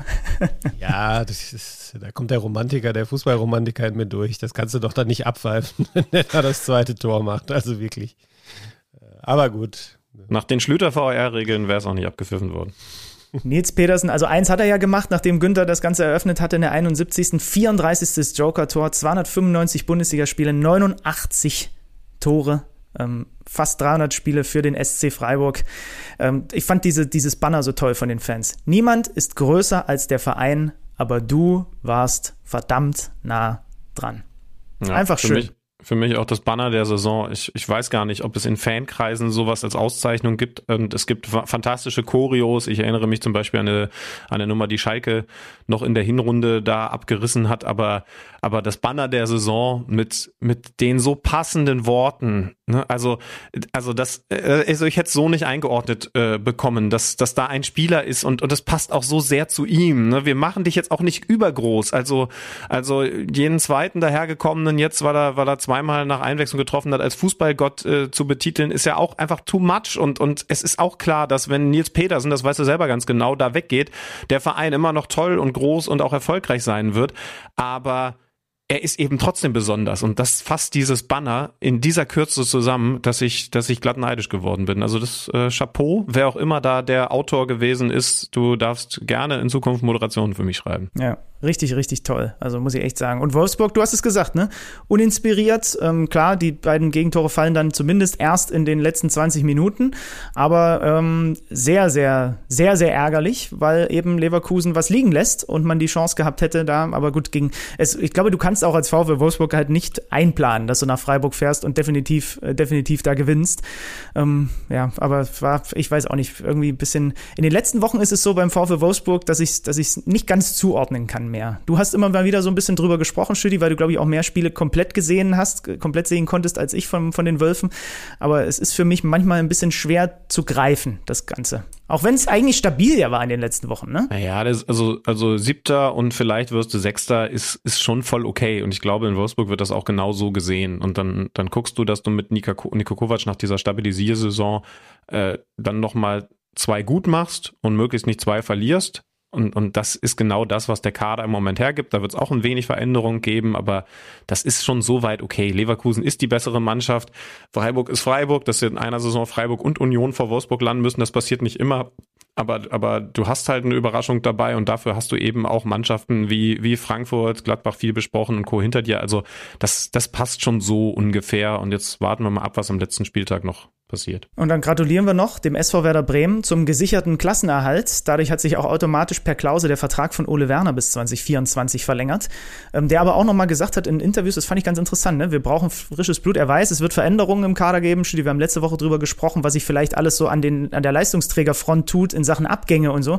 Das wird, wird, wird spannend zu sehen im, im, im Sommer, wie sich dieser Kader verändert. Äh, Tigges mit der Führung für den ersten FC Köln, der ist für Selke gestartet und dann macht Romano Schmid in der 73. Minute das 1 zu 1. Und ich muss bei diesem äh, Spiel wieder sagen, weil ich das diese Saison immer wieder mal gedacht habe und vielleicht zu selten hier zum Ausdruck gebracht habe, ich finde, dass beide Teams, die sind ja jetzt keine, keine, keine Aufsteiger, die irgendwie neu in der, in, der, in der Liga beide sind. Ich finde aber, beide sind auf ihre Art und Weise echt, mit der Art auch, wie sie Fußball spielen, so echt eine Bereicherung für die Fußball-Bundesliga. Und ich sag's einfach mal, es ist schön, dass es die beiden Teams gibt in der Bundesliga und die Art, wie sie Fußball spielen und wie sie die Dinge angehen. Das, das finde ich einfach toll. Ja, absolut. Gibt, gibt ein paar Anwohner in Bremen, die nach dem Fanmarsch sagen, ich finde es doof, dass es die gibt, aber der neutrale Fußballfan wird sagen, ja, die gehören da in der erste Liga. Ich wollte gerade sagen, als nicht in Bremen wohnen, da fand ich das natürlich toll, was da abgegangen ist. So, dann haben wir den, da haben wir alle Spiele besprochen und werfen jetzt noch Schübenmann die große Angel einmal voraus. Ja, also es gibt ein Heimspiel für Borussia Dortmund oder wollt ihr auch über das, was da unten passiert, noch schauen? Nee, wir, wir reden über das, was da oben passiert. Borussia Dortmund im eigenen Stadion gegen Mainz 05 und Bayern auswärts beim gerade besprochenen ersten FC Köln mit dem Problem, Sie sind komplett abhängig von dem, was da in Dortmund passiert. Und deswegen direkte Frage an den Mann, und jetzt weißt du, warum wir dich hier gerade 80 Minuten haben sprechen lassen, der sich mit genau dieser Mannschaft und diesem Stadion so gut auskennt wie niemand sonst. Kann da noch was schiefgehen? Nein, da bin ich jetzt mal äh, ganz klar. Äh, ich kann es mir nicht vorstellen. Äh, wir haben es gerade im Datenkeller gehört für Mannschaften, um, für die es um nicht mehr geht. Die holen auch wenig Punkte am letzten Spieltag. Die Mainzer reisen da an. Die haben zwar jetzt äh, gesagt, sie wollen da äh, nochmal mitspielen. Sie wollen da, äh, ja, sie wissen, dass auf sie geschaut wird, aber ich kann mir nicht vorstellen, dass Borussia Dortmund sich das nehmen lässt. Nicht mit der Kulisse im, im, im Hintergrund. Ähm, das wird, äh, ich weiß gar nicht, Marco Reus hat gesagt, die Spieler, die Fans sind wahrscheinlich schon am Freitag auf der Südtribüne äh, um sich einzusingen. Ähm, das, äh, die Heimstärke des BVB in dieser Saison, das war ja das große Ziel von Edin Terzic äh, im Sommer, ähm, die ist voll zurückgekehrt. Sie haben in 16 Saisonspielen zu Hause äh, 14 Mal gewonnen, ein Unentschieden gegen die Bayern, das damals ein gefühlter Sieg war und äh, im Endeffekt auch ein ganz wichtiger Punkt gewesen sein könnte. Ähm, plus dann dieses völlig kuriose Spiel gegen Bremen, wo sie da nach 2-0-Führung noch in den letzten fünf Minuten das ähm, ja, in 2-3 umgewandelt haben, ganz zu Beginn der Saison. Und seitdem äh, marschiert der BVB zu Hause, gewinnt da regelmäßig sehr, sehr hoch. Und ich glaube, das wird am letzten Spieltag für Dortmund nicht mehr anbrennen. Ja, sehe ich ganz genauso. Zumal bei den Bayern ja noch dazu kommt, die müssen ja irgendwie erstmal äh, kompensieren, dass Davy Selke und Tigges auf jeden Fall zwei Tore für Köln schießen. Und dann musst du ja erstmal drei machen, wenn du das Spiel zumindest noch gewinnst. Also, ja, Spaß beiseite. Also die Bayern werden das Ding schon ziehen, aber Dortmund wird sich das nicht nehmen lassen und danach ist schwarz-gelbe Eskalation angesagt. Und unten bleibt meiner Meinung nach, meiner Vermutung nach, alles in der Tabelle genauso, wie es aktuell ist. Hält da jemand gegen? Hm. Ja. Bochum, kleiner Leverkusen. Tipp, Leipzig schwerer Gegner für Schalke. ja, also vielleicht noch kurz zu Leipzig. Äh, die Spieler hatten ja, glaube ich, darauf gehofft, dass Marco Rose ihnen ein bisschen länger freigibt. Das hat er ja äh, abgelehnt. Die machen da eine ganz normale Woche. Die haben natürlich noch das Pokalfinale, wobei wir da, eine kleine Schwäche im Datenkeller aufdecken, weil für die geht es natürlich doch noch was in dieser Saison. Die wollen noch Pokalsieger werden ähm, und dementsprechend die Spannung hochhalten. Das heißt, ich sehe für Schalke relativ schwarz, ähm, was äh, den Sprung noch nach oben angeht. Ich glaube, die steigen direkt ab wieder. Was bitter wäre nach dieser Rückrunde, das wäre dann absolut komplett äh, der Hinrunde geschuldet. Ähm, und ich könnte mir aber vorstellen, dass für die Bochumer vielleicht sogar noch was geht. Das wollte ich nämlich gerade sagen. Die spielen immerhin zu Hause gegen Bayern 04 Leverkusen. Ja gut, Stuttgart spielt auch zu Hause. Ähm, aber also wenn bei Bochum was geht, dann doch eigentlich da in diesem, in diesem Kessel. So. Ähm, Erinnert euch dran, ne, was wir, was wir vor einigen Wochen schon gesagt haben. Da unten ist entscheidend, hast du die Fans hinter dir oder, oder gibt es da was Mürrisches, was dann fünf Minuten vor Ende schon die Arena verlässt oder so? Das, das ist definitiv bei beiden jetzt nicht der Fall. Wir wussten immer, Bochum, das ist das Faustpfand, wenn dann nur darüber. Und bei Stuttgart haben wir es ja in der vergangenen Saison bei diesem Wahnsinnsfinish erlebt. Also das, das stimmt, aber es sind eben beide. Ja, ich, es ist ja auch nur meine, meine Vermutung. Ich kann mir irgendwie auswärts Schalke schwer vorstellen, dass sie was in Leipzig holen. Jetzt hast du natürlich einen richtigen Punkt angesprochen. DFB-Pokal, vielleicht sagt er auch so ein Paulsen, ich weiß, bin da jetzt nicht total drin, aber wenn das vielleicht seine letzte Saison sein sollte, dann, dann werfe ich den nochmal rein. Nur der große Vorteil von Leipzig ist, sie haben ja eine enorme Tiefe auf diesen Positionen 12, 13, 14, 15, 16. Das heißt also, selbst wenn da mit Blick aufs Pokalfinale ein bisschen rotiert wird, sind sie immer noch die deutlich besser aufgestellte Mannschaft. Und, und Schalke zu Hause würde ich auch anders drüber reden, aber auswärts in Leipzig, auch wenn da sicherlich 15.000 mitkommen, ja, also ich sag mal so, wenn ich es mir jetzt so anschaue, ich glaube, ich bin doch bei dir, Schlüti. Also ich glaube, Stuttgart wird gewinnen und dann gewinnt Bochum halt auch, aber wird nicht genügen. So. Ne? Und ja. dann ja, könnte, das könnte ich mir, das Szenario könnte ich mir tatsächlich vorstellen, dass am Ende Bochum zwar gewinnt, aber trotzdem in die Relegation geht. wäre dann Stand jetzt eine Relegation gegen den Hamburger Sportverein. Da ist es auch noch nicht entschieden. Das wird dann am Sonntag gemacht, denn Heidenheim hat einen Punkt Vorsprung. Ähm, wenn man gewinnt, auch da wie im Meisterrennen in der ersten Liga wäre dann klar, dann kann Hamburg noch so hoch gewinnen, aber es bleibt zumindest noch eng. Und dann gucken wir mal, was die Relegation so mit sich bringt. Hat noch jemand einen Punkt? Mm, nicht wirklich. Ich glaube auch, ich habe hier schon einmal im Hintergrund das Klopfen hören. Also ich glaube, ich werde hier eh gleich rausgeschmissen aus meinem Zimmer. Ich muss noch Sachen zusammenpacken. Nee, also von daher, ähm, meine, meinetwegen können wir an dieser Stelle das Ganze beenden und äh, freuen uns, wenn ihr natürlich kommende Woche wieder einschaltet. Sagen, Dersche, ganz lieben Dank für deine ausführliche Zeit dieses Mal mit uns hier einmal durch die äh, Liga zu springen. Was können wir von dir denn noch so, so, so lesen die Tage? Hast du schon was im Kopf, was du uns verraten kannst? Komm, hau doch mal raus. Er, er schreibt, solange sein Laptop noch da ist. genau, das muss ich ausnutzen. Ja, ihr könnt heute schon ein bisschen was lesen und auch sehen. Ich habe gestern Abend noch nach dem Spiel in Augsburg einen Kommentar geschrieben, digital und auch so einen kleinen Videoaufsager gemacht. Ja, und ansonsten wird die Woche natürlich äh, einiges dann erscheinen auf unseren digitalen Kanälen. Was genau besprechen wir jetzt gleich? Denn wenn du rausgeschmissen wirst aus deinem Zimmer, beginnt bei uns die große Wochenkonferenz, wo das alles festgezurrt wird. Äh, ich kann nur sagen, es wird sicher nicht langweilig für mich in den nächsten Tagen. Und ich gehe mal davon aus, dass Schlüti, während äh, ich dann mich auf die Rückreise mache und du gleich weiterarbeitest, Schlüti, du gehst bestimmt auf den Golfplatz, so wie ich dich kenne, oder? Äh, es gab den Plan, aber das ist jetzt eine, eine schwierige Geschichte, weil ich heute Morgen mein Auto leider in einem Ringkampf äh, ab, äh, an die andere Hälfte dieser Wohnung abgeben musste. Und deswegen, es sind vielleicht First World Problems, äh, kein, kein Auto zur Verfügung habe um meinem Hobby nachzugehen. Ja, wird ein harter Montag für mich. Okay, na gut. Wenn ihr also, wenn ihr also diese Woche einen äh, Mann mit mit großem Golfschläger-Equipment in äh, S-Bahn sitzen seht, dann sprecht ihn an. Es ist Alex Schlüter, sofern ihr in Hamburg Der seid. Mann hat Probleme, helft ihm. Schlüti, lieben Dank. Wir, se wir, wir sehen und hören uns am Montag. Derschi, wir Ja. hören uns sowieso. Danke dir. Gute Rückreise, Benny. Ciao, ciao, danke euch. Sergi, danke dir. Und ja, von mir heißt es dann nur noch Tschüss, macht's gut. Oder wie der Litauer sagt, Labas, Saugokis. Kicker meets the Zone, der Fußball-Podcast. Präsentiert von Tipico Sportwetten mit Alex Schlüter und Benny Zander.